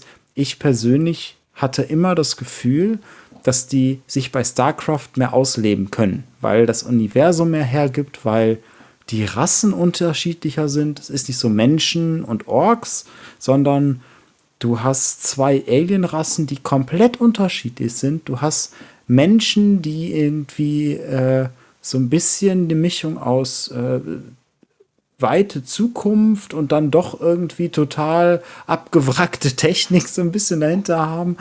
Ähm, und was ich bis heute klasse finde, sie haben mit StarCraft, finde ich, eine der besten äh, Strategiespielreihen geschaffen, die einen Fokus auf die Story und auf das Storytelling hat. Ähm, das fängt allein mit dem, mit dem Handbuch an, dass du, ja, damals gab es noch physische Handbücher. Und bei dem, äh, bei, bei StarCraft 1 schon war im Handbuch die Story zusammengefasst, und zwar die Vorgeschichte. Das heißt, bevor du das Spiel gestartet hast, hast du das Handbuch gelesen, die Zusammenfassung und wusstest dann, okay, die Alienrasse kommt daher. Das ist so die Ausgangssituation, da kommt die dritte Rasse dazu und dann kamen noch die wirklich damals schon fantastischen äh, Filmsequenzen. Ähm, plus in-game haben sie sich dann getraut, immer ähm, die, die Charaktere quasi in, klar, in einem starren Bild dann irgendwie zu versammeln. Und dann hast du wie in so einem Comic oder so die, die Porträts, die miteinander gesprochen haben. Aber die Geschichte, die da erzählt wird, die war wirklich klasse. Und auch das Missionsbriefing war immer, mehrere Charaktere sprechen miteinander und haben auch Konflikte miteinander oder Beziehungen. Und das hat einen irgendwie da reingezogen in dieses Universum. Ja, es gab so ein paar Sachen, die haben mir nicht gefallen. Ich überlege nur, also da war doch dieses, diese, eine Frau, glaube ich, die dahinter zu einem Serg wird, ne? So, mhm. und dieser, dieser Teil, der hat mir irgendwie nicht so richtig gefallen, kann ich mich dran erinnern. Ich weiß nicht mehr ganz genau, wie es gelaufen ist, aber ich habe nur in Erinnerung, dass, dass mir dieses Prozedere da irgendwie nicht so ganz zugesagt hat. Aber ähm, ja, okay, wie gesagt, ist ja reine Geschmackssache. Ne? Mhm. Aber du, du, hast, du hast schon recht, du hast verschiedene Ebenen gehabt. Du hast jetzt nicht ähm, zwei äh, Protagonisten gehabt, wie jetzt GDI und Not bei Command Conquer, ne? die einfach mhm. im Endeffekt das gleiche sind, nur optisch anders. Ne? Der eine mhm. hat eben halt Laser, der andere hat super starke Raketen, sieht anders aus, funktioniert aber gleich. Ne? Mhm. Ähm, sondern du hast auf einmal drei Rassen ne, die unterschiedliche mhm. Ausprägungen haben und sich unterschiedlich auch spielen. Und mhm. wo du dich auch erstmal reinfuchsen musst. Ne? Ich meine, die Serg mit ihren Massen ne? oder die Protoss, dann glaubt, die waren ja mehr auf Flugeinheiten oder so fixiert. Ich, ich habe den mehr so ganz im Kopf. Ähm, mhm. Und die Terraner waren ja so die Allrounder. Und äh, es war aber spannend, dann eben halt zu gucken, du warst ja immer wieder vor neue Herausforderungen gestellt, wenn du diese Kampagne gespielt hast, weil dann hast du mal die Protoss und den mal die Serg und dann haben die alle untereinander irgendwie und dann warst du mal von allen irgendwie äh, um, um, umzingelt. Also du hast, mhm. du hast immer wieder neue Herausforderungen gehabt und ähm, hast aber auch das Spiel später in unterschiedlichen Facetten erleben können. Also du, du konntest in die du konntest in die, in die Rassen da reinschlüpfen und das aus deren Sicht wiederum dann auch erleben. Das war ja auch spannend. Ja, das ist wirklich, die haben sich da auch komplett unterschiedliches Spielstil überlegt. Eben äh, bei, den, bei den Zerg, die äh, so ein bisschen, ähm, da, da, ist eine Einheit nicht viel wert in der Regel, sondern du, du steuerst über Masse.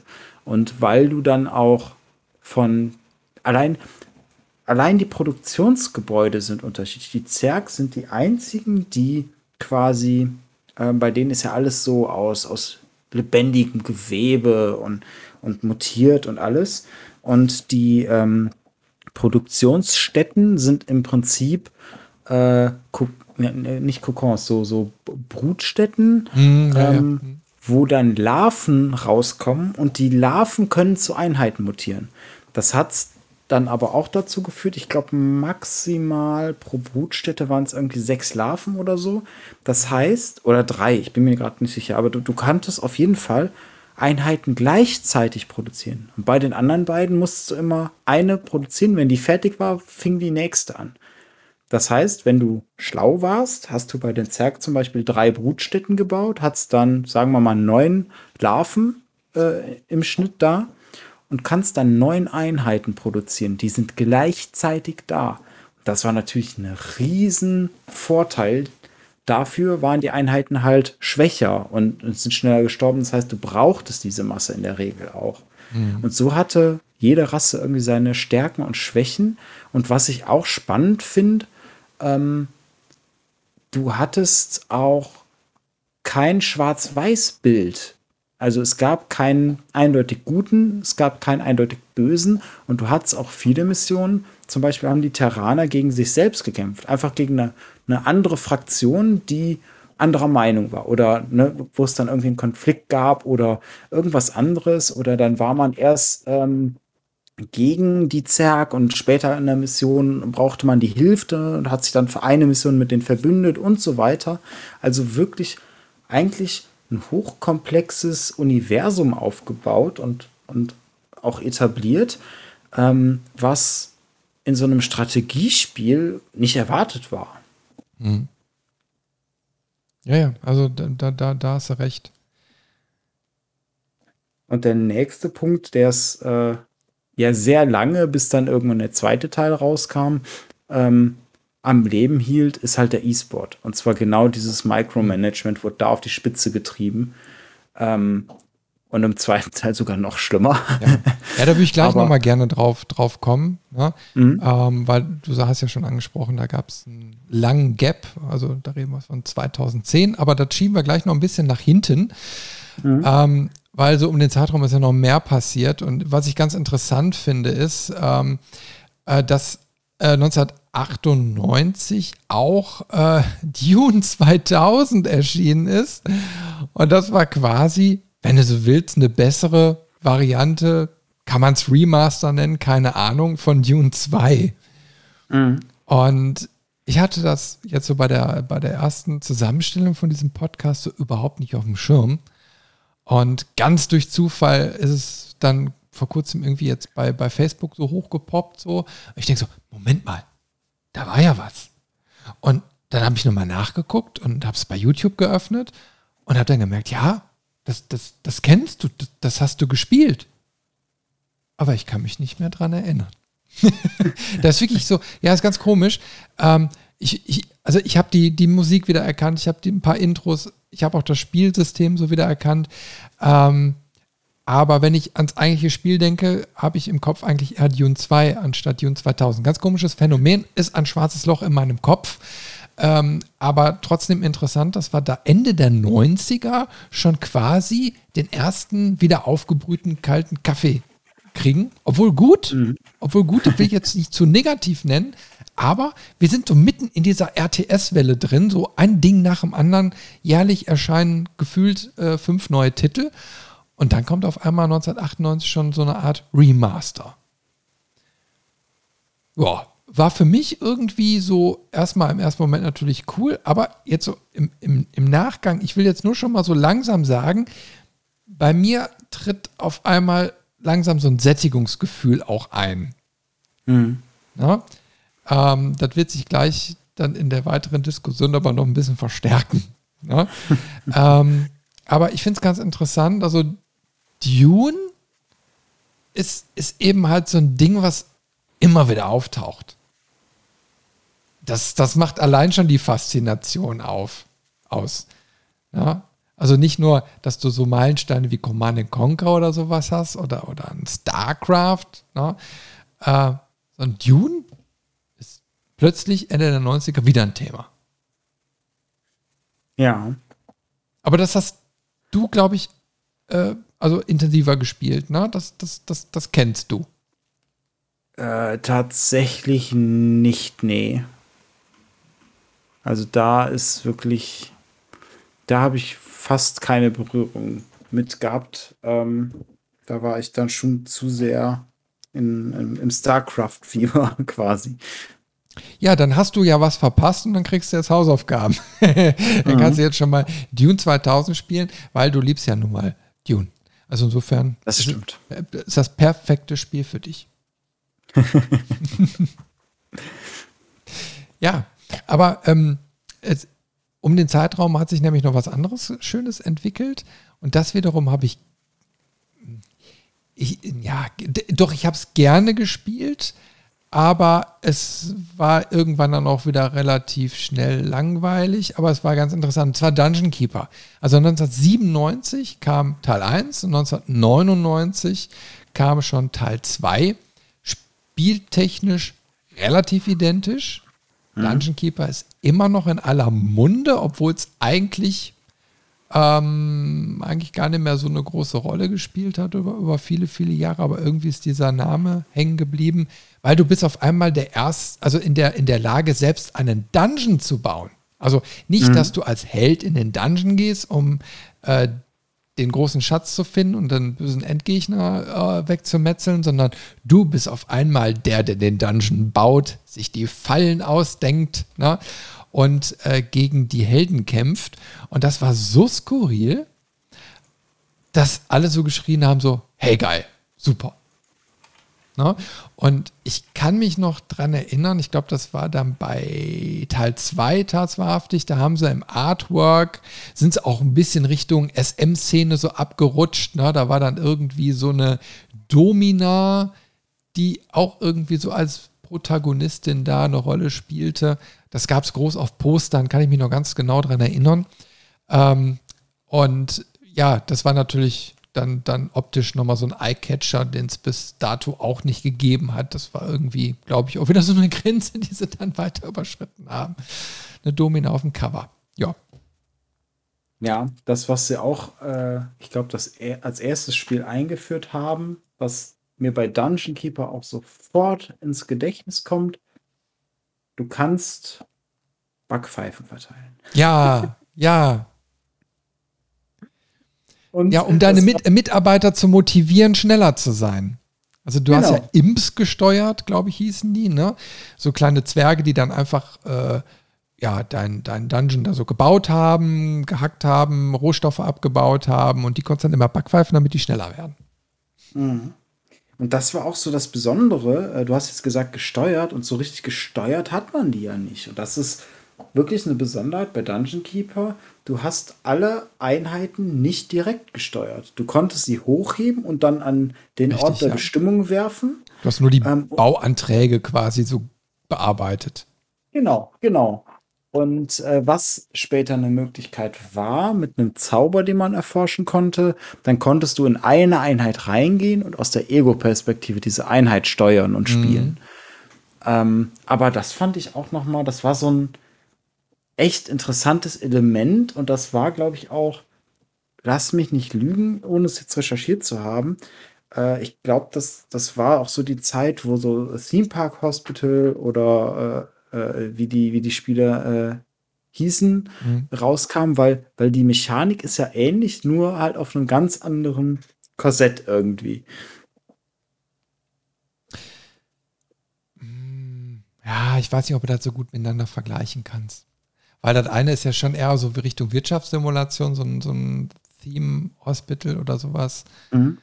Ich weiß, was du meinst, ja. Also, dass du, dass du äh, dass du eine andere Ebene der Steuerung quasi übernimmst. Ja, da passiert einiges im Hintergrund und du machst quasi bis auf so eine Art Metaebene unterwegs. Ne? Mhm. So kann man es ja vielleicht ganz gut ausdrücken.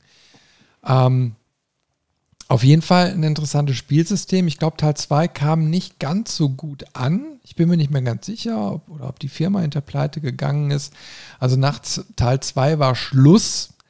Ähm, Trotzdem ist es irgendwie in den Köpfen geblieben. Wir kommen auch später nochmal auf einen geistigen Nachfolger zu sprechen.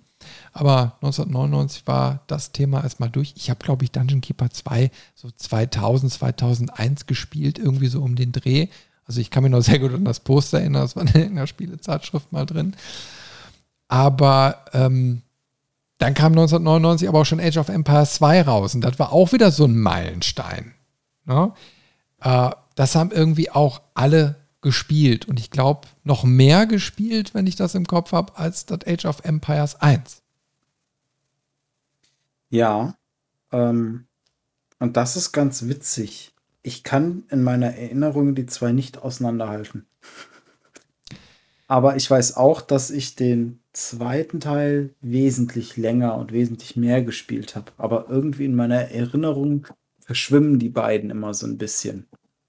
Ja, gebe ich dir recht. Ich glaube einfach, weil die Art und Weise so ähnlich war. Also ich gucke gerade tatsächlich parallel noch mal eben bei, ja, ja, ähm, äh, bei Google so in den Bildern und wenn du die Übersichten dir anguckst, du hast zwar einen grafischen Sprung drin, aber äh, auf den ersten Blick so sehr ähnlich.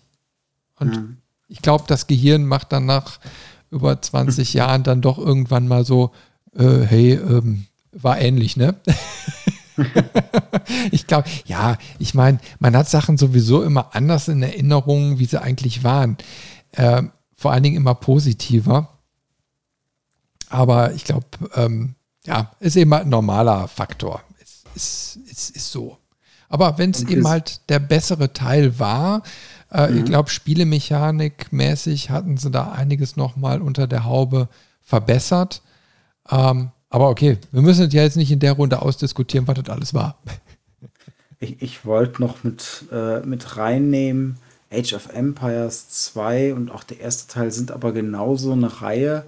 Ähm, ich finde die cool. Ich habe die gespielt. Ich finde auch gut, dass die jetzt ihre Renaissance haben und so dieses, dieses äh, Echtzeitstrategie wieder aufleben lassen, aktuell äh, mit dem vierten Teil ich persönlich bin zu doof dafür, weil ich krieg die, die Mischung aus der Ökonomie, dem Einheiten produzieren, dem Forschen, dem Erkunden und dem Kämpfen und alles gleichzeitig, das kriege ich nicht hin. Da kann ich zu wenig Multitasking. Ja, ich gebe dir recht. Also ich sag mal, ähm, das haben wir jetzt hier gar nicht auf der Liste, aber so diese Anno-Teile und so, ähm, mhm. da, ja, da tue ich mich auch sehr schwer teilweise mit, weil ab einem gewissen Level merkst du schon, du, du bist nicht mehr in kleinen Geplänkeln unterwegs, sondern musst äh, auf der ganzen Map irgendwie so denken. Also wo baust du wie dich auf wegen Rohstoffen, dann hast du wieder andere Bedürfnisse und dann kommen Konflikte und dann kannst du Handelsrouten nicht aufrechterhalten. Aber das wird irgendwann ganz schön, ja, sehr aufwendig. Und dann stellt sich immer so die Frage, willst du das jetzt oder, oder willst du einfach nur entspannen? Na, ich habe auch tatsächlich mal Anno versucht, auf einem großen Fernseher, also im Couch Gaming zu spielen. Hat überhaupt nicht funktioniert. Ähm, ist also ein, auch ein Spiel, was nur am am Monitor funktioniert, wo du alles möglichst kompakt sehen kannst. Mhm. Auch ein ganz interessantes Ding, weil am Anfang hat man immer gedacht, so, ah, immer größere Monitore, immer, immer größere Auflösungen und na, wie man so ist. Und dann bist du irgendwann äh, in der Zeit angelangt, wo du tatsächlich auf deinem Fernseher im Wohnzimmer äh, quasi PC-Spiele spielen kannst. Und dann merkst du auf einmal, nee, ist gar nicht so gut dir fehlt einfach der Überblick. Ne? Mhm. Also in der großen Diagonale. Und äh, ja, äh, da merkst du, also das ist schon eine Herausforderung, ja, des, des Managements, nicht des Micromanagements als solches, sondern überhaupt das generelle Management bei solchen Strategiespielen, weil es über die Jahre auch immer komplexer geworden ist. Also wenn du, hm. wenn du jetzt mal zurückblickst, wir sind jetzt gerade Ende der 90er, ähm, und wie es dann Anfang der 90er noch war, äh, Dune 2 mal gegen ähm, äh, Age of Empires 2 zu stellen oder so, das sind mehrere Quantensprünge. Und das ist schon, schon vom Aufwand her schon was komplett anderes, was du da leisten musst als Spieler. Mhm. Und das ist eben halt auch so eine Entwicklung, ähm, die ich jetzt gerade ein bisschen mal fokussieren möchte, wo ich auch hinterher gemerkt habe, ähm, also es hat sich bei mir A so Ende der 90er auch so ein Sättigungsgrad langsam eingestellt, weil du nur diese Spiele irgendwie überall gesehen hast. Auf jeder LAN war irgendwie immer nur äh, äh, Echtzeitstrategie äh, ein Thema, ne, über Stunden und Stunden und Stunden. Und gleichzeitig war es eben halt, dass du dich mit immer komplexeren Szenarios auseinandersetzen musstest. Und irgendwann hatte ich schlichtweg keinen Bock mehr auf dieses Genre. Und das war so irgendwann Ende der 90er. Ja. Ähm, bei dir es nicht. gab. Nee. bei mir tatsächlich nicht. Ähm, weil es äh, Anfang der 2000er noch, noch ein Spiel gab, das wie du auch schon gesagt hast, die LAN-Partys dominiert hat und mhm.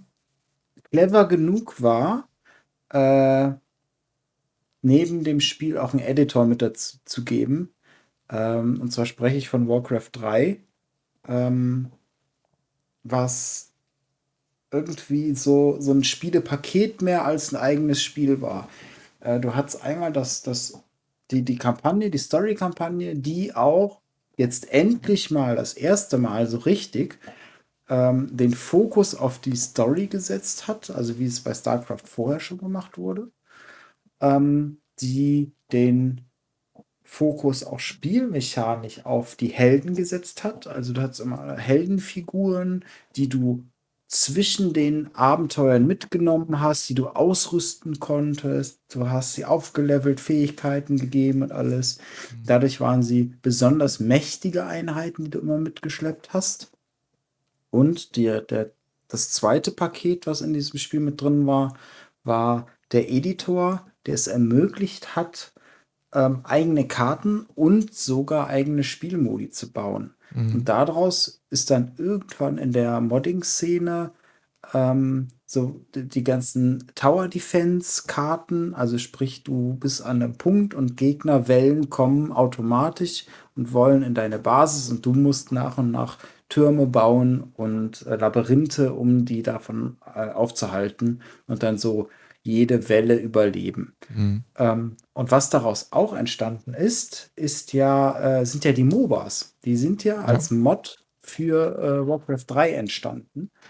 Und deswegen hat dieses Spiel einen sehr lange begleitet, auch wenn man streng genommen dieses Spiel gar nicht mehr gespielt hat, sondern Mods für das Spiel. Ja, ja und natürlich, ich sag mal, der E-Sport-Bereich ne, äh, hat, glaube ich, mit StarCraft schon so ein bisschen angefangen. Ne, war ja, glaube ich, damals auch noch nicht so ganz das Thema, aber ich, wie gesagt, ich kann mich noch erinnern, dass auf den LAN-Partys hinterher es nur noch abging oder ich kann mich auch an Leute erinnern, äh, du kamst zu denen nach Hause und die waren nur noch, nur noch Warcraft 3 im Multiplayer am Zocken.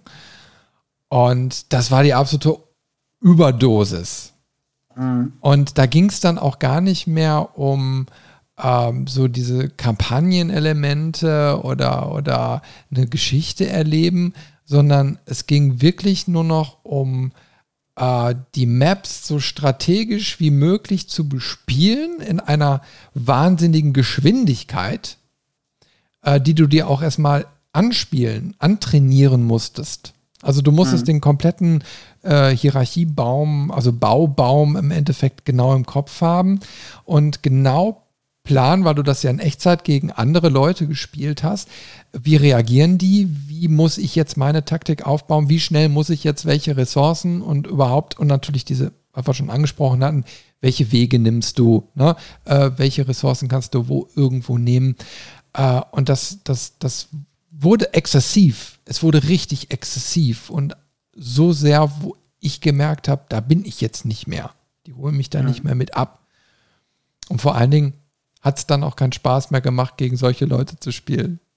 Sag ich dir ganz ehrlich. Das war dann, das war so abgehoben. Und ich glaube, ich war einer dieser Leute. ja. Ich, ich, ich, erinnere mich da noch an der LAN-Party, wo wir, ich glaube, zu fünft oder zu sechst gespielt haben.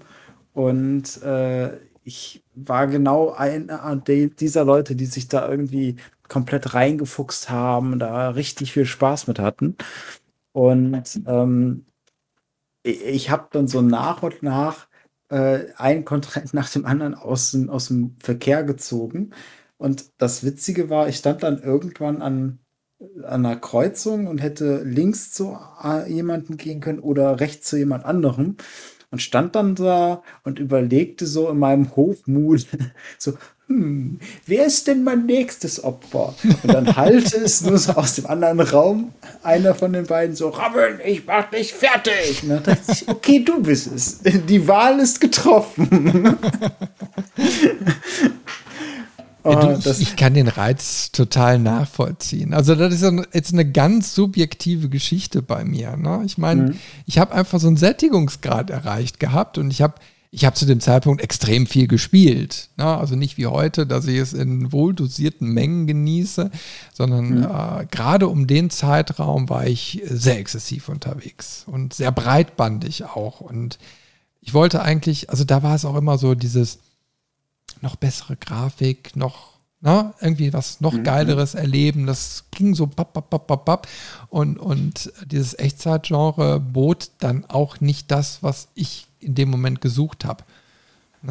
Und äh, schlussendlich war eben halt manchmal auch anstrengend, diese LAN-Geschichten. Ich weiß nicht, ob du das so, so erinnerst, das war die, der Zeitraum ja noch, wo auch oft noch Koax-Kabel gelegt wurde, ne? Und dann hast du Stunden damit verbracht, dieses scheiß Koax-Netzwerk zum Laufen zu bringen. Und das hat nicht funktioniert. Und es war so frustrierend. Und irgendwann hast du festgestellt, dass irgendeiner seinen Terminator nicht auf die Karte da gedreht hatte und deswegen nichts klappte. Äh, na, also das waren, naja, aber auch bei mir hatte sich ja zu dem Zeitpunkt beruflich dann noch einiges verändert. Das heißt, bei mir ging einfach der Konsum etwas runter. Mhm. Und ähm, ich glaube, danach kam auch erstmal so eine Zeit, wo auch dieses ganze Genre so einen leichten Einbruch gekriegt hat. Ja? Also zumindest mhm. gefühlt kamen weniger Titel raus. Also wenn wir uns jetzt mal, wir haben jetzt anderthalb Stunden über ganz, ganz viele Titel in den 90ern gesprochen. Und bei der Recherche habe ich dann auch schon gemerkt, jetzt hast du irgendwie ab 2002 erstmal so ein, erstmal so ein Gap. Da kommt zwar jetzt dann 2004 noch was, was cool ist, und da kommt dann auch später noch was, aber die Schlagzahl ist nicht mehr so hoch. Mhm. Obwohl ich irgendwo noch gelesen habe, äh, ich glaube bei Wikipedia steht es, dass in den Nullerjahren irgendwie noch ein Prozentsatz marktmäßig von 20 Prozent oder so da war. Nullerjahre, wo steht es da? Genau. Ab 2003 für das Strategiespielgenre einen Marktanteil von rund 20 Prozent. Äh, und dann postulieren die, dass die Echtzeitspiele davon den Löwenanteil wohl gehalten haben. Also alles sehr diffus. Mhm. Ähm, also wenn du überlegst, ein Fünftel des ganzen Spielemarkts äh, Strategie und davon der Löwenanteil Echtzeitstrategie ab 2003, glaube ich nicht. Äh, ich glaube, dass das, dass das, also zumindest passt das nicht mit meiner subjektiven Wahrnehmung ähm, überein, weil einfach auch zu wenig Titel da erschienen sind und es erst später wieder losging. Also, wie gesagt, 2004 kam ja Schlacht um Mittelerde, habe ich nicht gespielt, war oder ist bis heute, glaube ich, noch sehr, sehr hoch gelobt in der Presse. Mhm. Aber das nächste Command Conquer, also Teil 3, kam dann auch erst 2007 und StarCraft 2 2010. Mhm. Ja, und da sind wir jetzt gerade bei der Diskussion, die wir eben ja angefangen haben. StarCraft 1 erschien 1998, StarCraft 2 2010. Und das spiegelt genau, also mein, mein subjektives Empfinden nach, dass, dass die 2000er Jahre eigentlich dann auch so einen Einbruch erlebt haben. Ja, ähm, ich glaube, das ist tatsächlich dann auch mit den, mit den technischen äh, Möglichkeiten, weil das darf man auch nicht, ähm, nicht vergessen. Strategiespiele sind ähm, was so die, die grafische Vielfalt oder auch so die, die Opulenz angeht, immer zurückgefahren. Einfach aufgrund von, du brauchst äh, Übersicht, um das zu machen und äh, es muss eine bestimmte Lesbarkeit haben. Ähm, du musst in der Regel irgendwie von oben gucken. Äh, also klar, es gibt hier und da ein paar Ausnahmen, aber du merkst schon, wenn du jetzt aus einer äh, Third Person zum Beispiel oder aus einer Ego-Perspektive anfängst, äh, Strategiespiele spielen zu wollen, und es gab ja solche Titel, die waren immer schwierig, weil dir der Überblick fehlt, weil du nie so das Gefühl hattest, okay, du weißt jetzt wirklich, was passiert und hast die Kontrolle. Und ich glaube, gerade so die 2000er Jahre war dann ähm, das, wo die Grafik auch immer mehr geboomt hat und man dann immer mehr zu den Action-Titeln hin ist, um einfach die Muskeln auch spielen zu lassen. Mhm.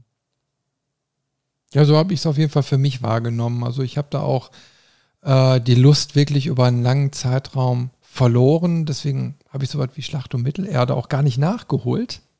Mhm. Ähm, Command Conquer schon, ja. Äh, Gab es auch irgendwann mal im EA-Sale. Ähm, ich überlege gerade, war, war das Teil 3 oder Teil 4? Keine Ahnung.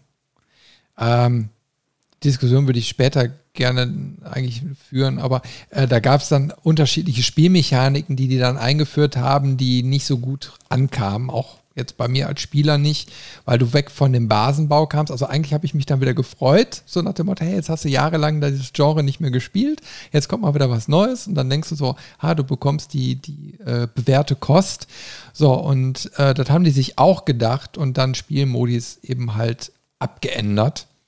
Mhm. Ähm, was sie aber verkackt haben, in meinen Augen. Oder beziehungsweise, mhm. glaube ich, in aller Augen. Und ähm, so war das Erlebnis dann auch unbefriedigend. Ja, das war tatsächlich Teil 4, der äh, sowohl von der Spielmechanik zerrissen wird, als auch von der Story. Also da haben sie irgendwie alles zerrissen. Ähm, vielleicht auch einfach mit den falschen Gedanken daran gegangen, dass sie einfach an der einen oder anderen Stelle zu viel neu machen wollten, um was Neues zu machen. Ähm, ist manchmal nicht der richtige Weg an der Stelle. Mhm. Ähm, ich muss aber auch sagen, es kamen weniger Spiele raus, das ist richtig, aber trotzdem, die, die rauskamen, das waren immer Leuchttürme. Also sowohl Command Conquer 3 habe ich sehr lang gespielt und auch im, im Multiplayer sehr viel. Ähm, hatte ja sogar das Novum, dass du plötzlich ganz Command Conquer untypisch äh, eine dritte Fraktion reinbekommen hast irgendwann und ähm, da eine neue Dynamik reinkam. Und auch bei StarCraft 2, das war ein Leuchtturmprojekt irgendwie von Blizzard, weil es ja am Ende drei große Spiele waren, die auch einzeln veröffentlicht wurden. Und da haben sie es auch wieder auf die Spitze getrieben, weil jede dieser Kampagnen spielt sich komplett anders. Die erste spielt sich noch am klassischsten. Die zweite spielt sich schon fast eher wie ein Rollenspiel an manchen Stellen. Und die dritte hat auch wieder äh, Besonderheiten, die die davor nicht haben. Aber sie haben es meines Erachtens zumindest echt gut geschafft, auch in der klassischsten Kampagne ähm, durch das Gameplay wieder Neuerungen reinzukriegen. Also da gibt es äh, einfach eine Missionsvielfalt ähm, und, und auch genug Abwechslung. Du hast dann eine Mission auf äh, einem Vulkanplaneten, wo du in regelmäßigen Abständen, und das ist ja so eine Fähigkeit der Terraner, dass die viele Gebäude schweben lassen können und dann irgendwo anders hinfliegen können. Mhm. Und das musstest du aktiv machen. Du musst quasi von einer höher gelegenen Ebene zur nächsten, weil immer für, weiß ich nicht, fünf Minuten äh, war alles begehbar und dann wurde für 30 Sekunden oder für eine Minute die unteren Ebenen mit Lava geflutet. Das okay. heißt, alles, was da war, war weg. Mhm. Ähm, also, wie gesagt, wenige Vertreter, aber dann Leuchttürme. Und ähm, ich kann mir schon vorstellen, dass das dann immer so ein Peak war, mhm. der im Durchschnitt dann irgendwie gesagt hat, oh, das Genre ist ja gar nicht tot, obwohl es gar nicht so viel gab. Ja, also ich kann mich positiv noch an Command Conquer Generals erinnern. Ähm, mhm. Weil da fand ich die Spielmechanik cool, dass du als, ja, also diese Generäle hatten eben halt unterschiedliche Superfähigkeiten. Ne? Also der mhm. eine konnte dann eben halt Nuklearraketen, Nukularraketen starten. ähm, und der nächste konnte sich durch, durch die Erde buddeln oder irgendwie sowas. Ne? Und das war mhm. cool aufgebaut. Das Einzige, was so diesen ganzen äh, Spaß geschmälert hat, ich weiß noch, wir hatten es das also mit einem Kumpel zusammen so, hey, äh, kaufen wir uns jetzt. Und da gab es äh, Probleme mit den, ähm, mit den äh, Serials. Da war irgendwie, äh, ich weiß nicht, was da, was da genau schiefgelaufen ist. Also irgendwie sind diese äh, Seriennummern verteilt worden. Keine Ahnung, jeder hatte die Dinger.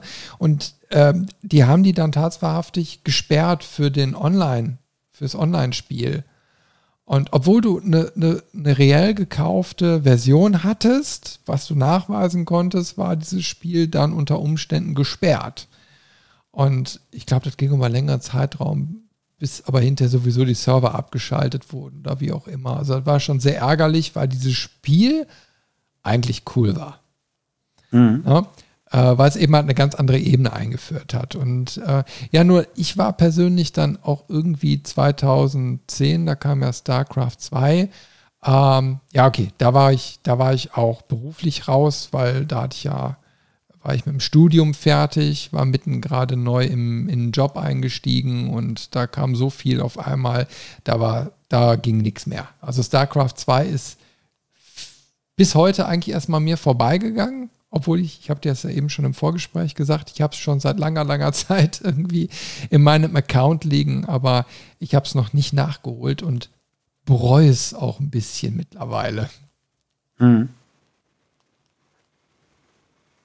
Ja, aber da kann ich eben halt überhaupt nicht mitreden. Äh, ich habe nur gehört, ähm, dass ja, im Endeffekt StarCraft 2 auch so ein Thema in der E-Sport-Szene geworden ist. Ne? Also, dass es eigentlich schon dafür designt ist, anders gespielt zu werden, oder? Mmh, weiß ich gar nicht. Du hattest eigentlich so zwei Welten. Also der, der Singleplayer und der Multiplayer, es waren zwei komplett unterschiedliche Welten. Ähm, der Multiplayer tatsächlich auch so komplex, dass ich da auch nie komplett eingestiegen bin, weil ich hätte viel mehr Zeit reinstecken müssen. Ich hätte viel mehr äh, muss, man musste sich viel mehr auf den Basenbau fokussieren wirklich perfektioniert auf die Sekunde genau Sachen bauen, timen, manchmal Sachen für ein paar Sekunden nicht bauen, damit man so und so viele Ressourcen danach hat, um das nächste machen zu können und so weiter. Ähm, das kam dann einfach jetzt auch zu einer Zeit, wo mir die Zeit und auch das Interesse fehlt, mich so sehr in, in das Spiel äh, einzuarbeiten, wirklich, ähm, um da überhaupt ansatzweise eine Chance irgendwo zu haben. Mhm. Ja, also ich kann da gar nicht mitsprechen. Also das, ähm, wie gesagt, ist völlig an mir vorbeigegangen. Also die, den Singleplayer, den kann man gut spielen. Den kann man auch als äh, Neuling gut spielen. Dann muss man halt auf einfach spielen, was ja keine Schande ist. Ähm, ich hab's vor zwei Jahren auf schwer durchgespielt.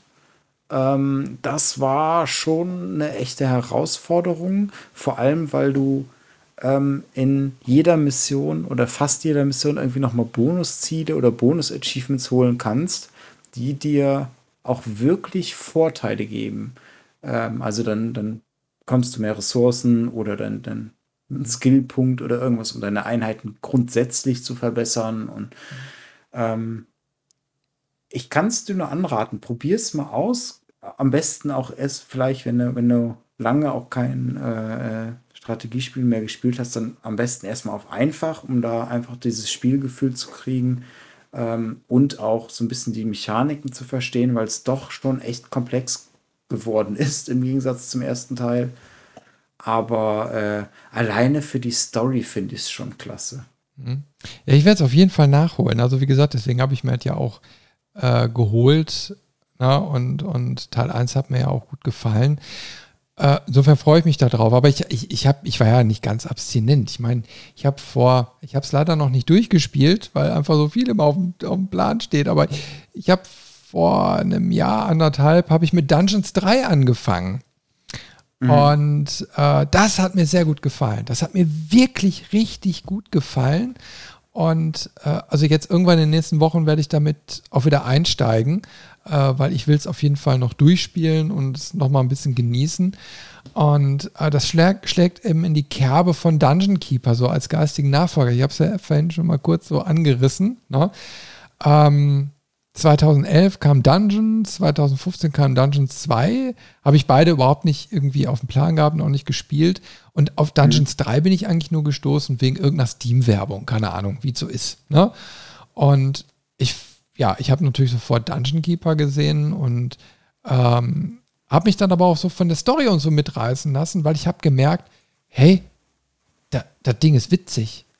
Na, da geht es da, da, da geht's wirklich um Witz und, und ähm, habe es dann auch irgendeinem Sale oder so ergattert, keine Ahnung, und dann angespielt. Und äh, ja, es ist im Endeffekt ein Dungeon Keeper, nur weiter gedacht, so, also viel, also ich finde schöner, ne? ich finde es sehr mhm. angenehm, trotzdem fordernd, aber eine schöne Story und dann eben halt sehr lustige Texte. Ne? Und dann auch noch äh, von Monty äh, Arnold gesprochen, also äh, der, der, der, der Erzähler im Endeffekt im Hintergrund, also ein deutscher Sprecher, der eigentlich für seine Comedy-Sachen so ein bisschen bekannt ist. Und äh, das hat er sehr, sehr gut gemacht. Ne? Und das hat mich voll mitgerissen und das, das fand ich cool. Und ist für mich aber auch nochmal so ein Alleinstellungsmerkmal, weil es eben halt so eine Skurrilität ist. Verstehst du, dass du, dass du quasi 20 äh, Jahre nachdem so ein, so ein Dungeon Keeper da mal rauskam und dann kam auch mal Dungeon Keeper irgendwann vor Jahren äh, für Android oder so raus. Ja, das war totaler mhm. Bockmist. Es wurde total zerrissen, weil es im Endeffekt so ein äh, Pay-to-Win-Ding war. Ne? Und dann haben sie es, glaube ich, noch entschärft, aber da war das Kind schon in den Brunnen gefallen.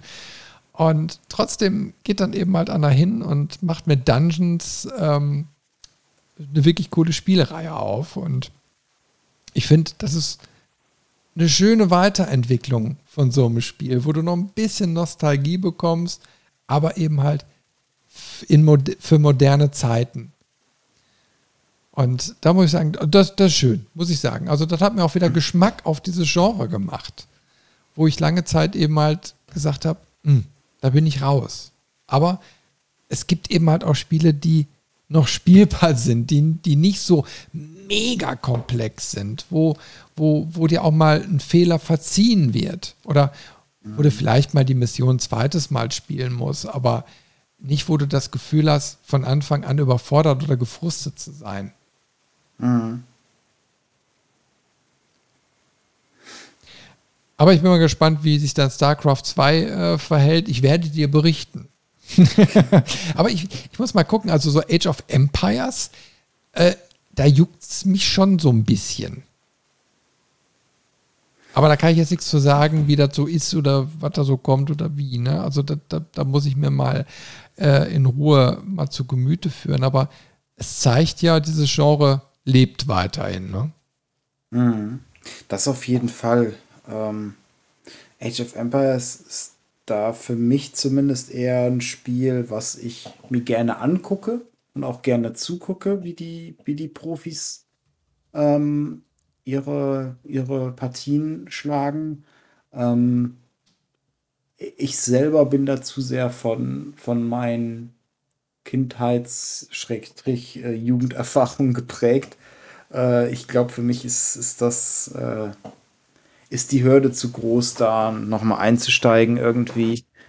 Ähm, also du hast ein Trauma. Ich habe ein Trauma, ein, ein, tiefes Trauma. Ich weine mich. Setz, setz dich äh, auf die Nacht Couch, lass uns drüber reden. Wir haben noch Zeit. ja, aber ich meine, das ist ja klar. Ich meine, das ist ja, wenn, wenn du Frust hast, na, ne, und du siehst ja, ich meine, äh, der kann dazu führen, dass, dass du auch später irgendwann sagst, weißt du was, reizt mich gar nicht erst. Mhm. Das ist eigentlich schade. Das, was mich deutlich mehr reizen würde, was ich echt gerne mal nachholen würde, sind die äh, Schlacht- und Mittelerde-Spiele. Aber die gibt es nicht mehr. Die gibt es nicht mehr wieder aufgrund von, von irgendwelchen Lizenzstreitereien. Die kannst du nicht mehr kaufen, außer irgendwie eine gebrauchte DVD von irgendwo für äh, horrende Preise. Und das ist echt schade, weil die okay. äh, habe ich damals auch nicht miterlebt, aber die würden mich, glaube ich, noch mal richtig reizen. Das würde ich gerne noch mal ausprobieren. Wusste ich jetzt aber ehrlich gesagt auch nicht. Aber puh, ist natürlich Mist. Ja, ich meine, ich habe jetzt gerade die Diskussion in irgendeinem Podcast gehört, dass die alten GTA-Spiele jetzt nach dem Remaster irgendwie aus dem äh, Steam verschwinden sollen. Mhm. Ähm, wo natürlich berechtigt dann auch gesagt wird, okay, ist das denn so gut, wenn man dann ich sag mal, die Geschichte, die Videospielgeschichte jetzt gar nicht mehr nachvollziehen kann ähm, und dann nur der Servicegedanke im Vordergrund steht, einfach ein Remaster mit einer besseren Grafik dazu haben. Also äh, ich finde es schon schade, weil Speicherplatz kostet doch heutzutage nichts mehr. Ja? Ich finde es vor allen Dingen irgendwie blöd äh, und, und, auch äh, mit einem hohen Risiko verbunden, weil genau so ein Beispiel hatten wir mit dem Warcraft 3 Reforged hieß es. Mhm. Ähm, da hat Blizzard ja genau das gleiche gemacht. Die, sie waren ja sogar dreister. Ähm, ich selber habe ja auch Warcraft 3 bei mir hier im Regal und hatte das dann mit der Aktion, die du eben auch schon, schon mal benannt hast, an meinen Account gebunden. Ich kann es nicht mehr spielen. Ich kann mein gekauftes Spiel nicht mehr spielen, äh, weil Blizzard es komplett gelöscht hat, als wenn es das nie gegeben hat. Es ist nur noch möglich, Reforged zu spielen. Und das geht gar nicht. Und da haben sie so eine, zum Glück, so eine riesen Backpfeife gekriegt, dass ich es mich ehrlich gesagt ein bisschen wundert, dass Rockstar das jetzt auch versucht.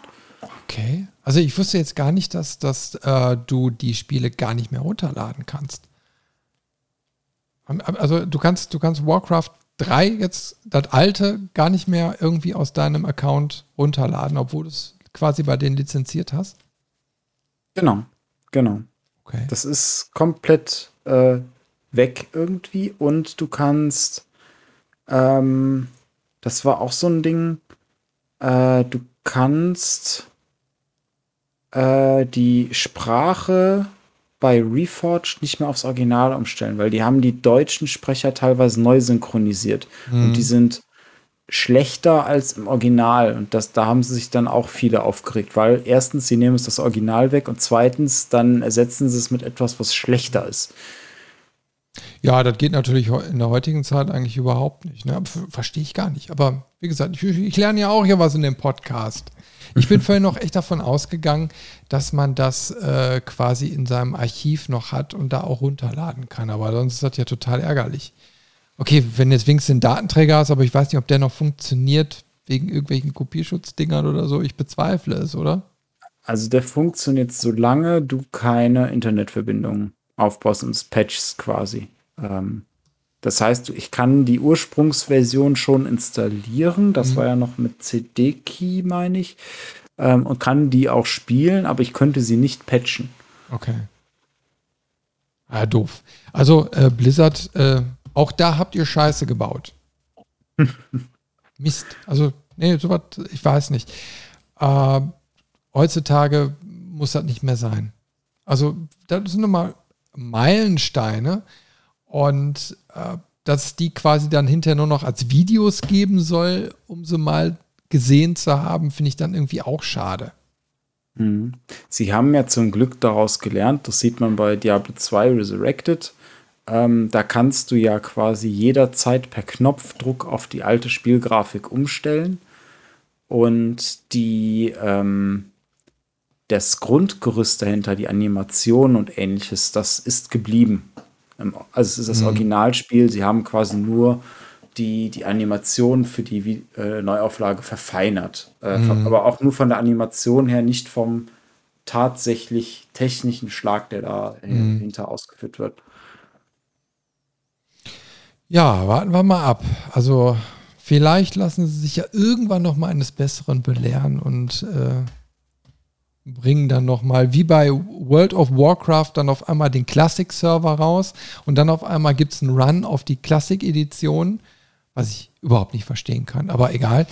ähm, und äh, ja, vielleicht wird es hinterher ein Feature.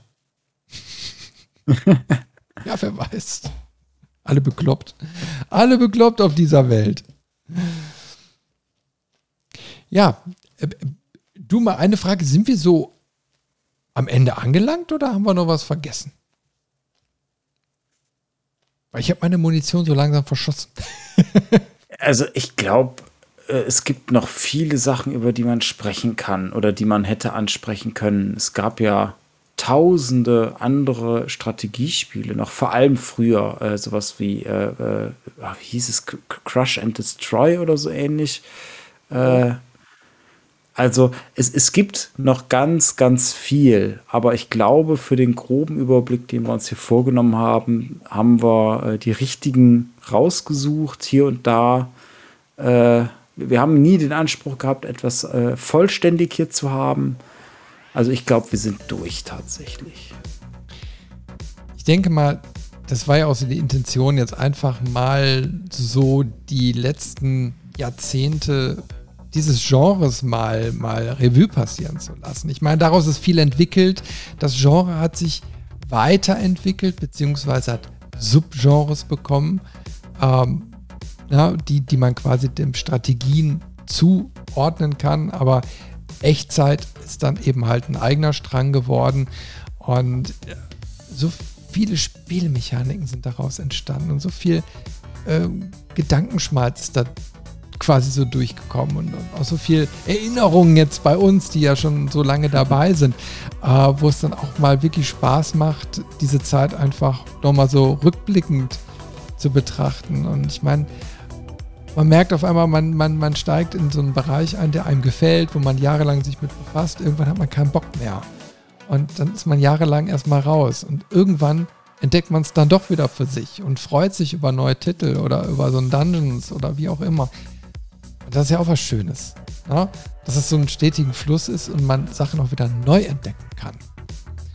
Und wir haben ja schon im Vorgespräch gesagt, ist ja auch vielleicht ein Auftakt, weil man könnte ja in einem Spezial auch nochmal andere Titel ein bisschen genauer unter die Lupe nehmen, weil es ja immer so viel zu erzählen gibt. Und ich glaube, wenn, dann ist Command Conquer auch eine von den Serien, über die man unbedingt mal sprechen muss, oder?